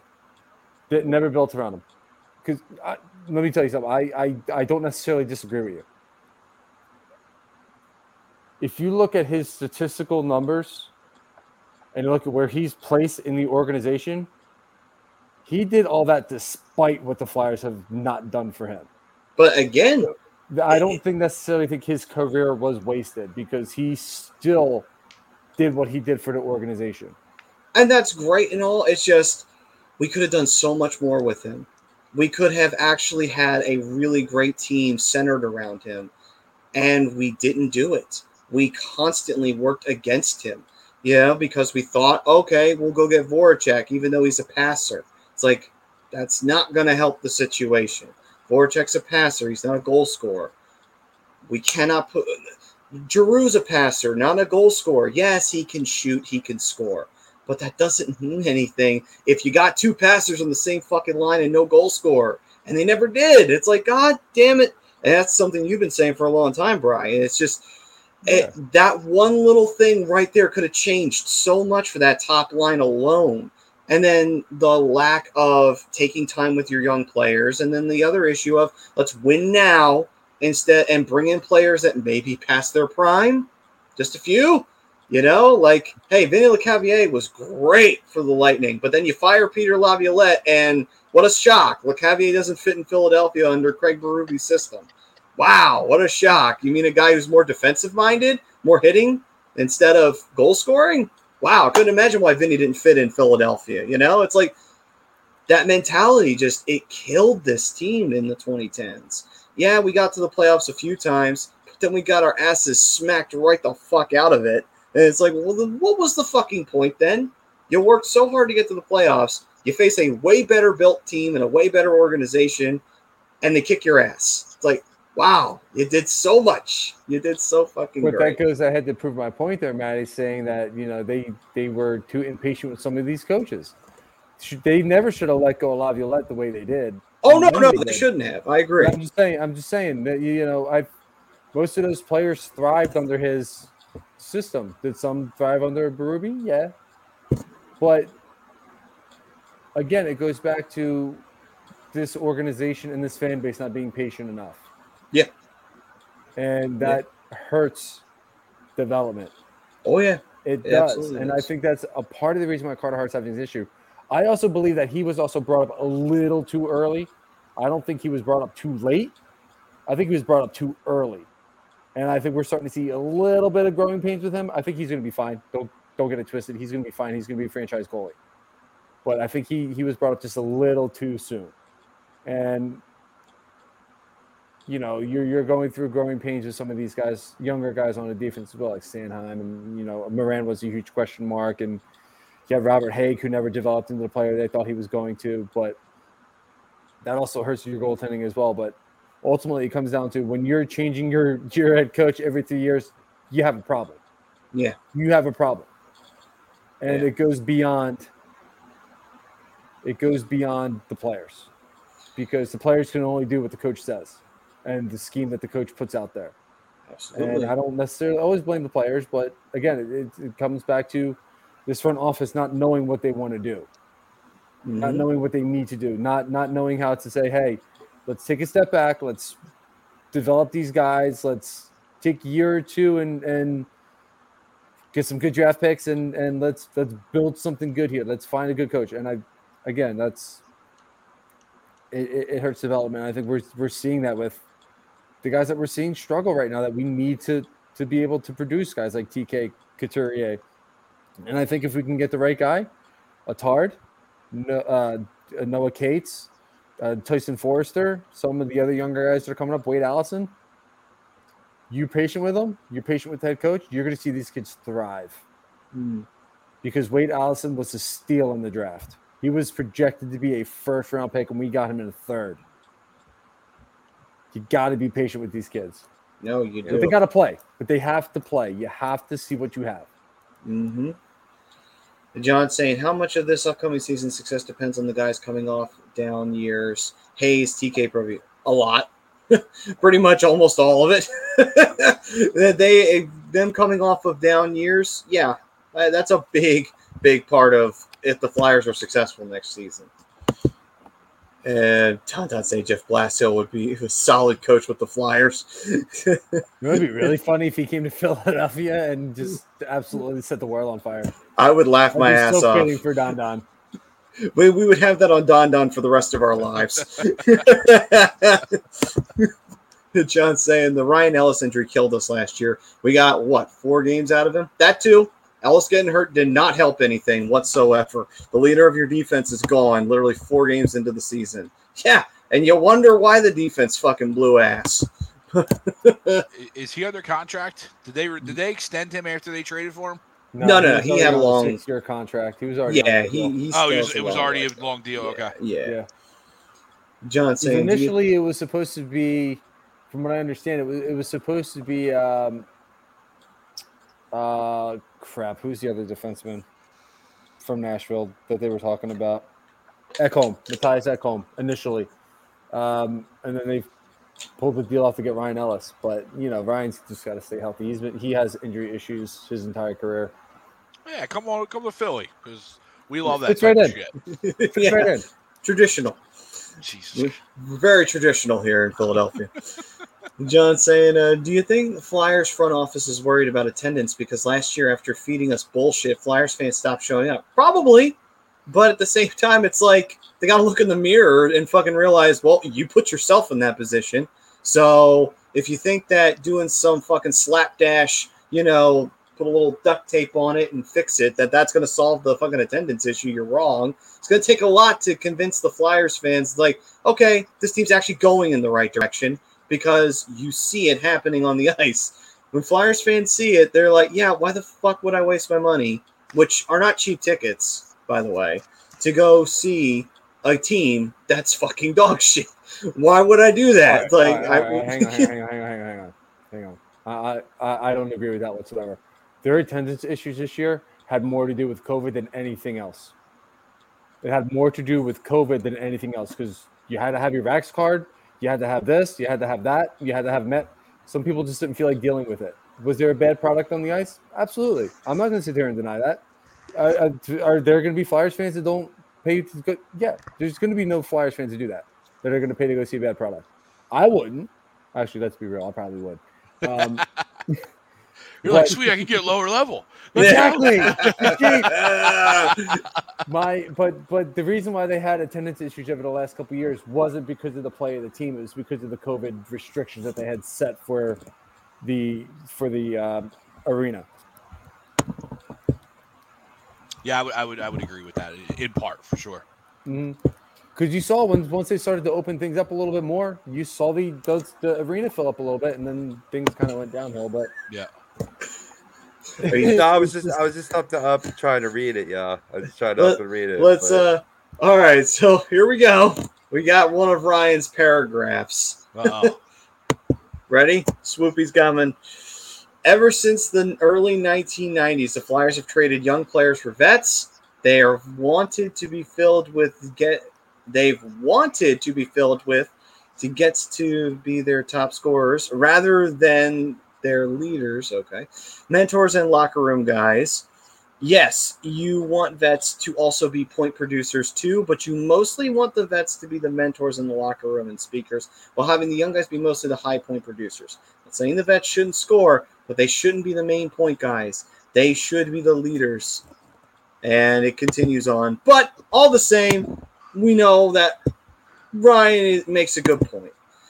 All right, so um, to f- to finish off, um, real quick, yeah, our, uh, got- I gotta the- in. yeah. Okay. So to finish off, a couple of the series, we'll just give a quick prediction for what we got coming up here. We already talked about Calgary and Edmonton, and the uh, Hurricanes and the Rangers. Um, what do you think? Uh, do you see from the Avalanche and the Blues? Who do you see? What do you see in the next game? Another Colorado victory. I think. Uh, I think they've taken uh, the reins on that series. All right. What is, it, is, is that three one right now? yeah, Mhm. Yep. Yeah, yeah. I, I, I think it's over. The, the the loss of Binnington is just tough. yeah, I don't necessarily think that Binnington right now would be making much of a difference. Uh, I think Colorado wraps it up. Sure. I mean, as much as I thought the physicality of the St. Louis Blues was going to slow down Colorado, it really hasn't. They haven't allowed the Blues to play their game at all this series. Maybe one game, but I just I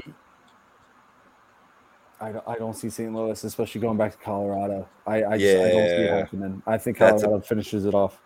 That's a big that's a big aspect of this. I mean, can Husso find his game? Sure. You know, but it's a tough task. All right. Yeah, I, I think Colorado finishes off this series, and uh, yeah, we uh, we get them in the Western Conference Finals. So we will have two fourths of our conference finals ironed out. We'll just have to wait to see who wins the Battle of Alberta and who wins between the Hurricanes and the Rangers after that. All right, then. So let's get ready to finish up with our shootout segment. But first, our periods brought to you by if you are looking to buy or sell a home or you have a change of career in brokerage, contact Alan Foy at eXp Realty LLC at 302 682 8820 and visit them on the web at alan.foy at exprealty.com. It's always a big step in life and always a big change when you go from one home to the next or you have a change in career. Listen, do it right. You don't want to make a mistake. So go to Alan Foy and he'll take care of it and he'll make sure that it's done properly. So that way you got nothing to worry about. All you got to do is pack up and get ready to move. That's all you got to worry about. And we go on to All Campus, who are giving 20% off of everything in their store, including hats, shirts, and all of to all their subscribers. John Coyle, who runs the ramp booth down there in OC, great, great show, and also great place too on top of it. So go check it out if you ever head down to Ocean City during the spring and the summer months. Always nice to head down to the shore. Check out All Campus. You'll have uh, plenty of great stuff there. About to be popping. Yep, absolutely. That time of the year. And of course, we are not just doing Bet US for you to make money. We also have Fan Up, which is the best way to enjoy fantasy sports and daily NBA contests and more. You can win great prizes, and if you sign up today and use the promo code A2D, you get 5,000 bonus points, which is a $50 value. All you got to do is go to fanup.app and uh, yeah, make yourself some cash. Like we said before, Willie Vegas, Money Pot, they're not going to lie to you. They know what they're talking about. They know their shit. You'll get plenty of money off of that. And our shootout segment, as always, brought to you by the one and only Doc himself, Dr. Paul Vidal, Specialized Physical Therapy. Got any aches and pains? You can go to specializedphysicaltherapy.com and you can check him out in Cherry Hill or Burlington, New Jersey. Bry used them, his shoulder, and uh, it's never been better since he went to see them. Uh, Doc's the best. All right, then. So, He gentlemen, really our- is, and then that staff there is amazing. Yeah. All right, gents. So our shootout segment to wrap this one up. Our shootout segment today, we usually have our best moment of the week as one of them. So I think we should start off with that. What was your favorite moment this week in playoff hockey? So many of them. Yeah, right. Claude, Claude Giroux and the Florida Panthers losing. Of course. In epic fashion.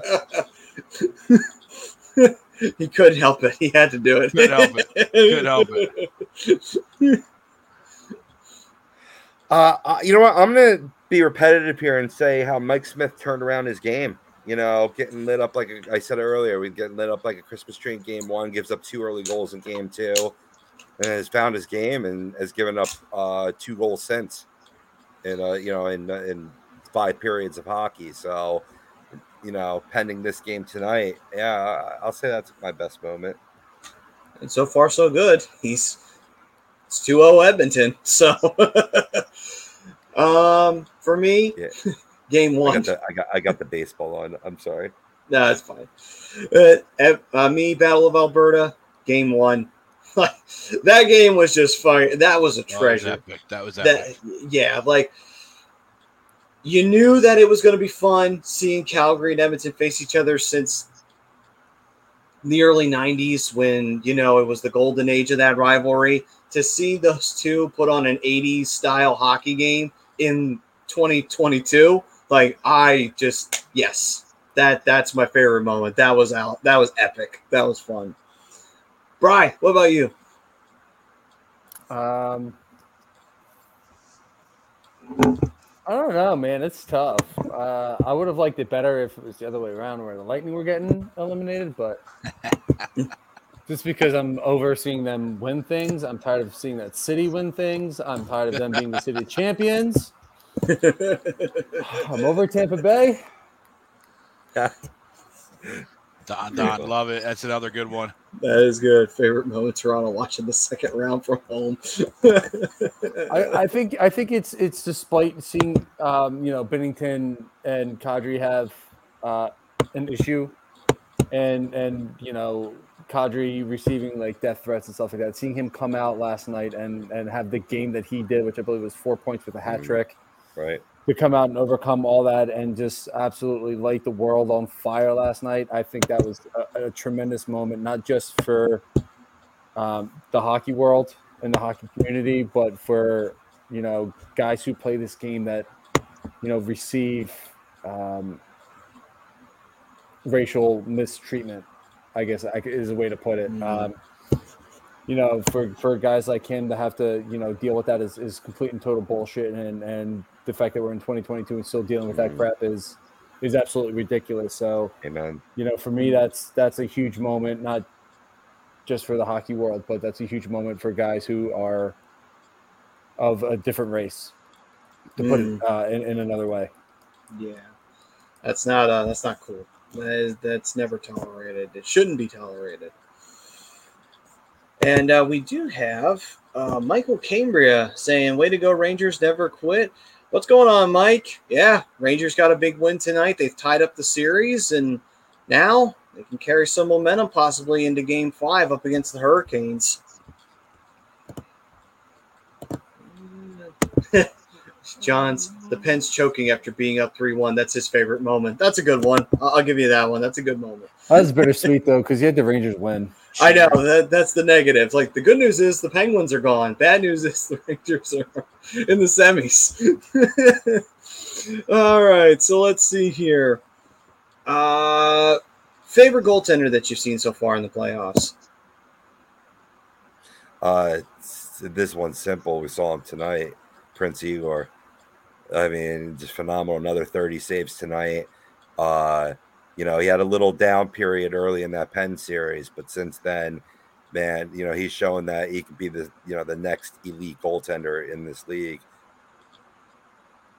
Awesome. Yeah. He plays for the Rangers. That's wonderful. yeah, I know, right? The Metropolitan. so much fun to be in that division. It's okay, Greg. We got two. Yeah. You know, we got a we got, a heart. We got a backup plan for heart as well. Yeah, so there you go. um, my favorite goaltender so far in this playoff.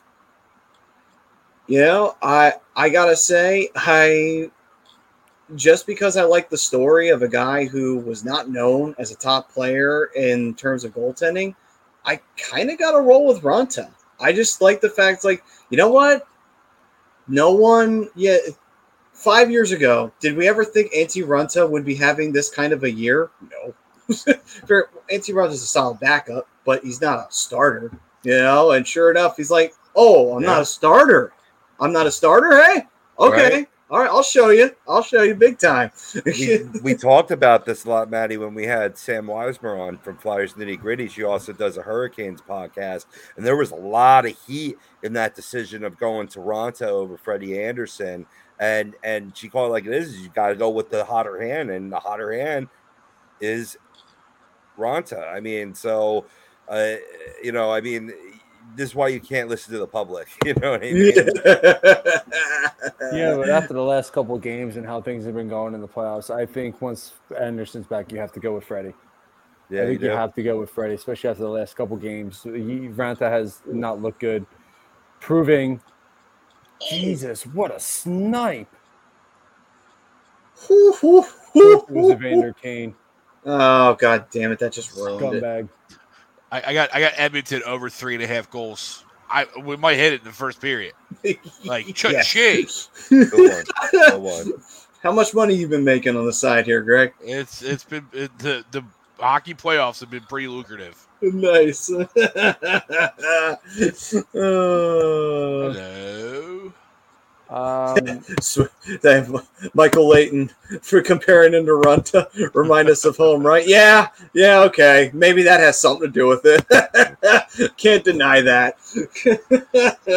for but me- anyway, For me, though, it's got to be Darcy Kuemper. I mean, he's a guy who's really proved his worth in the NHL after Sure. being stuck in Arizona in that wasteland for a few years. You know, really going to Colorado, really, really, you know, showing the world that he's he's a starter, and especially in these playoffs, you know, he took a stick blade to the eye and came back a couple games later, and you know, he's no worse for wear. You know, he's still winning hockey games, and he's Le- just Eleven goals for Evander Kane. he's been he's been he's been a stud. I mean, I would say that I would say that I'm disappointed. Unfortunately, I don't think that really covers how I feel about Evander Kane. oh, let's Uh, see. I'll, I'll, I'll, I'll, uh, finish up and uh, and just go with the guy who's just smoking hot right now in Vasilevskiy. You know what I mean? Like, I mean, you know, he's just out of his mind right now. Uh, stop, you know, stop. Once he decided he wanted to stop toying with Toronto, he was just like, "This goal's shut. We're we're done. We're good." yeah, he closed up shop. as, as, as Uncle Sleep says, "Check, please. yep. Check, please." Oh. Uh, Yeah, this is what happens when you when you poke a sleeping bear. You don't ever fucking do that.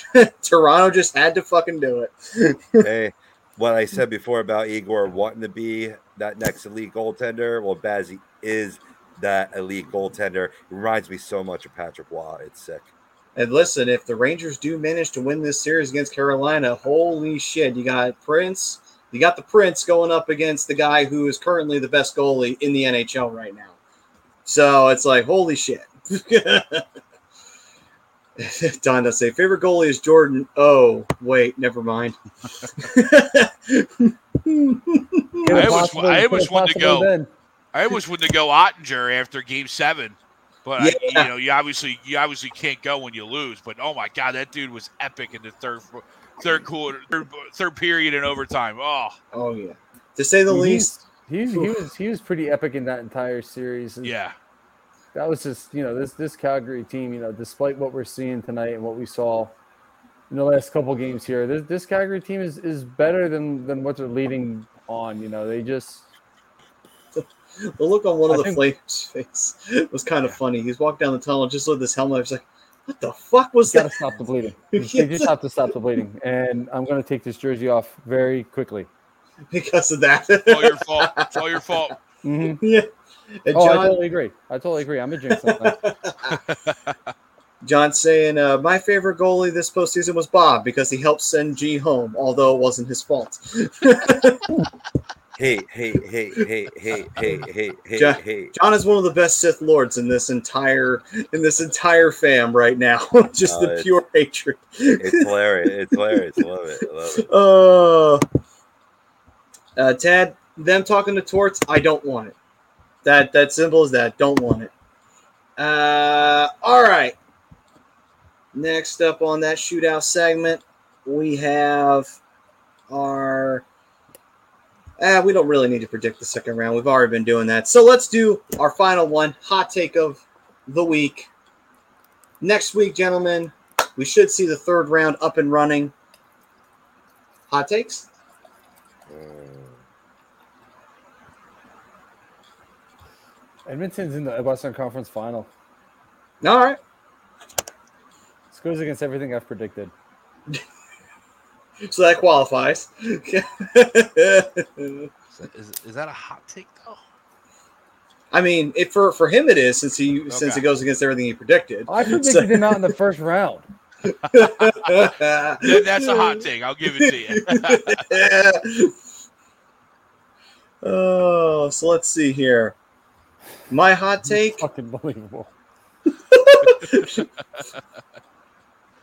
Oh, my hot take is we will see in the Western Conference final. We'll see a quick Western Conference final. Whatever, whoever the Avalanche, I say the Avalanche like they've already won the series, but they kind of have. already have. Yeah, so whoever they wind up facing, they'll finish it off quickly. Since that seems to be the trend that they've been doing in these playoffs, I'm going to stick with it. Like, all right, they'll finish it up in five, or they'll finish it up in a sweep, and they're going to go to the Stanley Cup like it. Finals. And second part of that hot take, they'll finish it up quickly in the West, and they'll lose the Stanley Cup Finals because That's- you finish up your series quickly, you fuck yourself for that Stanley Cup Final because you'll face a team in the East that's had a tough series, and they'll be ready for a tough battle. Colorado might not be. We saw it happen to plenty of teams. Happened to the Flyers in '97. Breezed right through to that Stanley Cup Finals and got their asses kicked by Detroit. So, just saying, it's happened. It's happened. Those- That's my hot take. Those De- Detroit teams were stupid. They were, and they hit, and they just got out of a seven-game war with the Avalanche, while the Flyers were sitting back after they'd They swept the Rangers. Stupid. Oh my they're god, about they to be stupid. stupid again in another year or two. No, they're not. Are they really? Mhm. Wow. yeah, they've been building they up for a the right while. coach, they got the, they got the big. They I think they have the roster. I think Yeah, Mi- I, heard- I think Mike Babcock's available. Unless I heard he was doing something with North Dakota It in was he. college hockey or something. That's all right. He'll just say, "Yeah, screw it. I'm gonna go. I'm gonna go back to Detroit where I had Come my back to success." Detroit, right?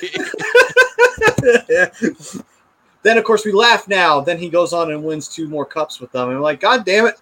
What the fuck, Mike? Ooh, Don Don. Yeah, he's Don saying Don hot on the on the Berube train. All right, hot take. Blues Alright. come back from three one. Hey, stranger things have happened. Stranger things have happened. Ted saying, yeah, Brian had Flames beating Oilers because of their speed. Oilers adjusted. I had who did they play in the first round? Shut your mouth, Dallas. Greg. Calgary had Dallas. Dallas, yeah. Oh, hell did the Joe Oilers Ma- have? In the first round? Oh, Yeah. Nashville. No, no, no. That was uh, Avalanche. Colorado. Yeah, yeah. Oh, Kings. I really thought the Kings were going to take him. I really did. I really thought the Kings were going to take him. That, I mean, was hey- my, that was my that was my hot take after week one. After the first game of the, we did our thing, but But here's the thing, though, wasn't a bad choice because that went to seven, so it wasn't exactly like the Kings like rolled rolled over and died. They fought hard in that series. So, oh, You boys all give your hot takes. I did. I uh, Greg, did you give one? I didn't go yet. Okay, go you, ahead. You go. You go first because I got a granddaddy of them all. Uh, Tampa Bay three peats. All right. Ooh, Hot take.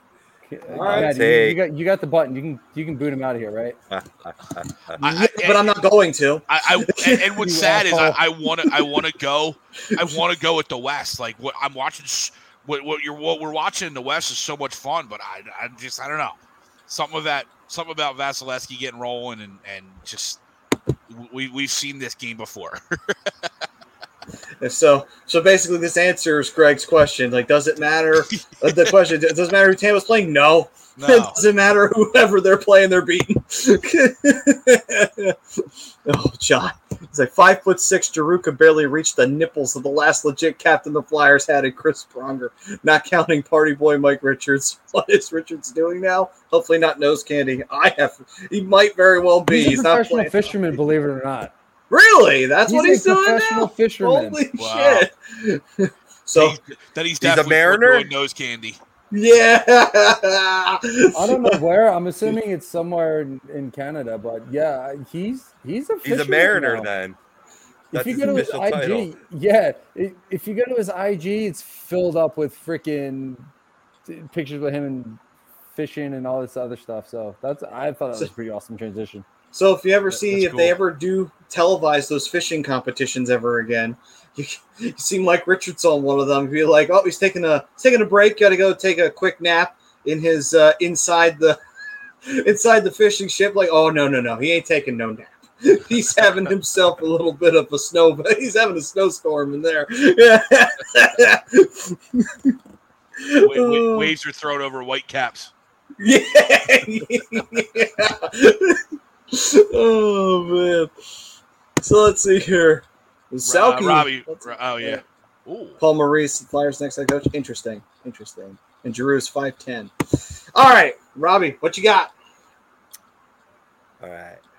Since 1909, the, the 1909 uh, 1910 se- uh, season, if I can spit it out, the Detroit Red Wings have the most penalty minutes by a team in a playoff game with 152 minutes in the box in game five of the 1991 playoff series against the St. Louis Blues.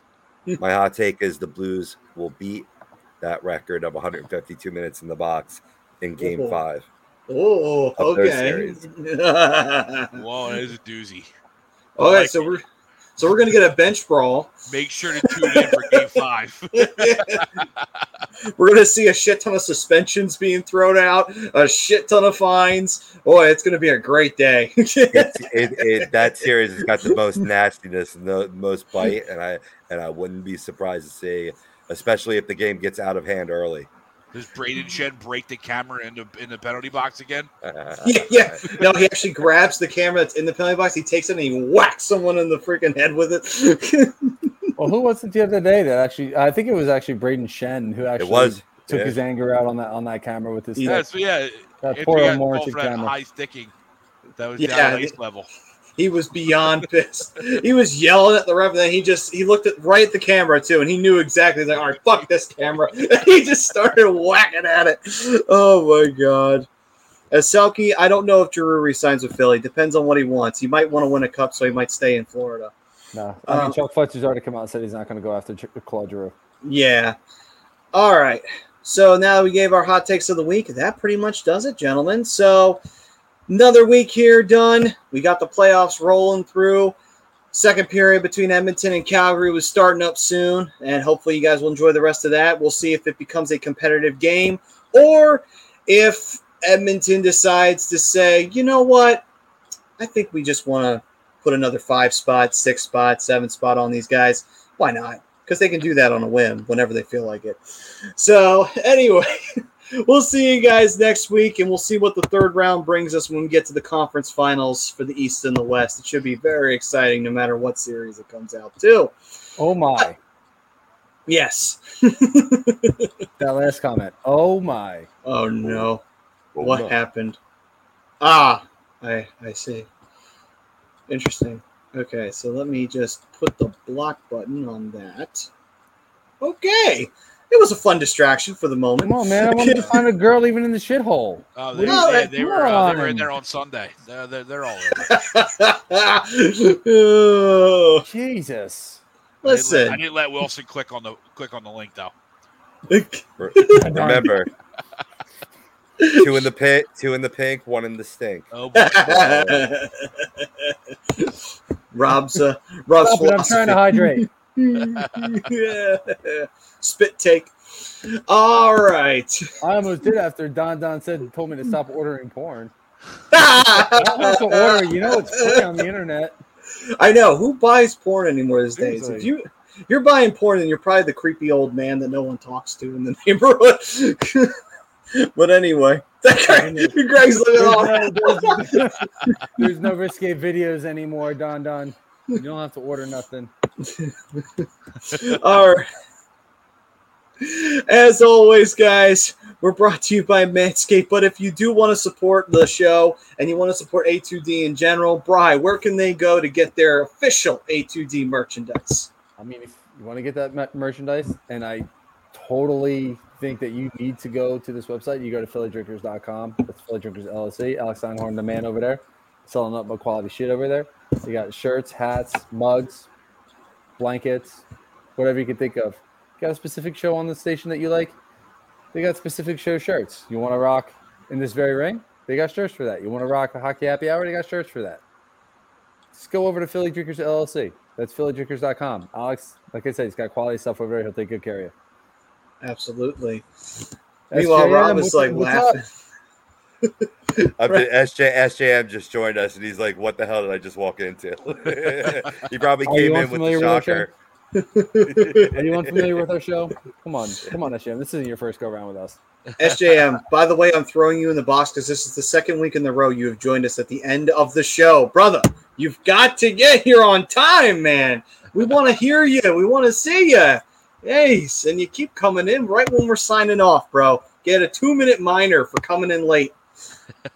Take that any way you want. But all right.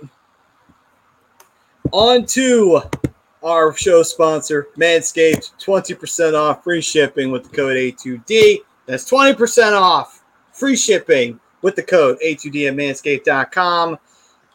Yes. And it's time to throw out your old hygiene habits and upgrade your life. What do the ladies not like, Brian? Junk funk. Yes. So don't Yeah. don't have junk funk. Make your life better. Make everyone better. yes, James says, I know, dude. I got to pay my bills. Well, at least you're understanding. Listen, Hey, we gotta pay our bills too. According to that porn link, they like junk funk. yeah.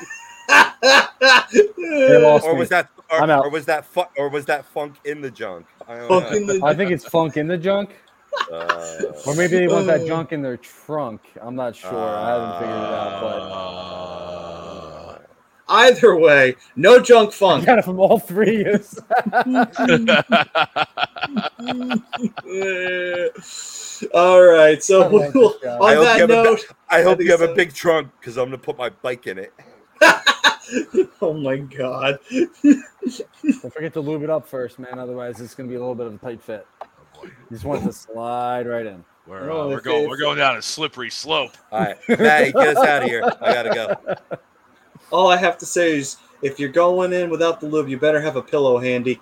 All right, so gentlemen, we thank everybody for joining us for another edition of the Hockey Happy Hour. If you're still with us, God bless you.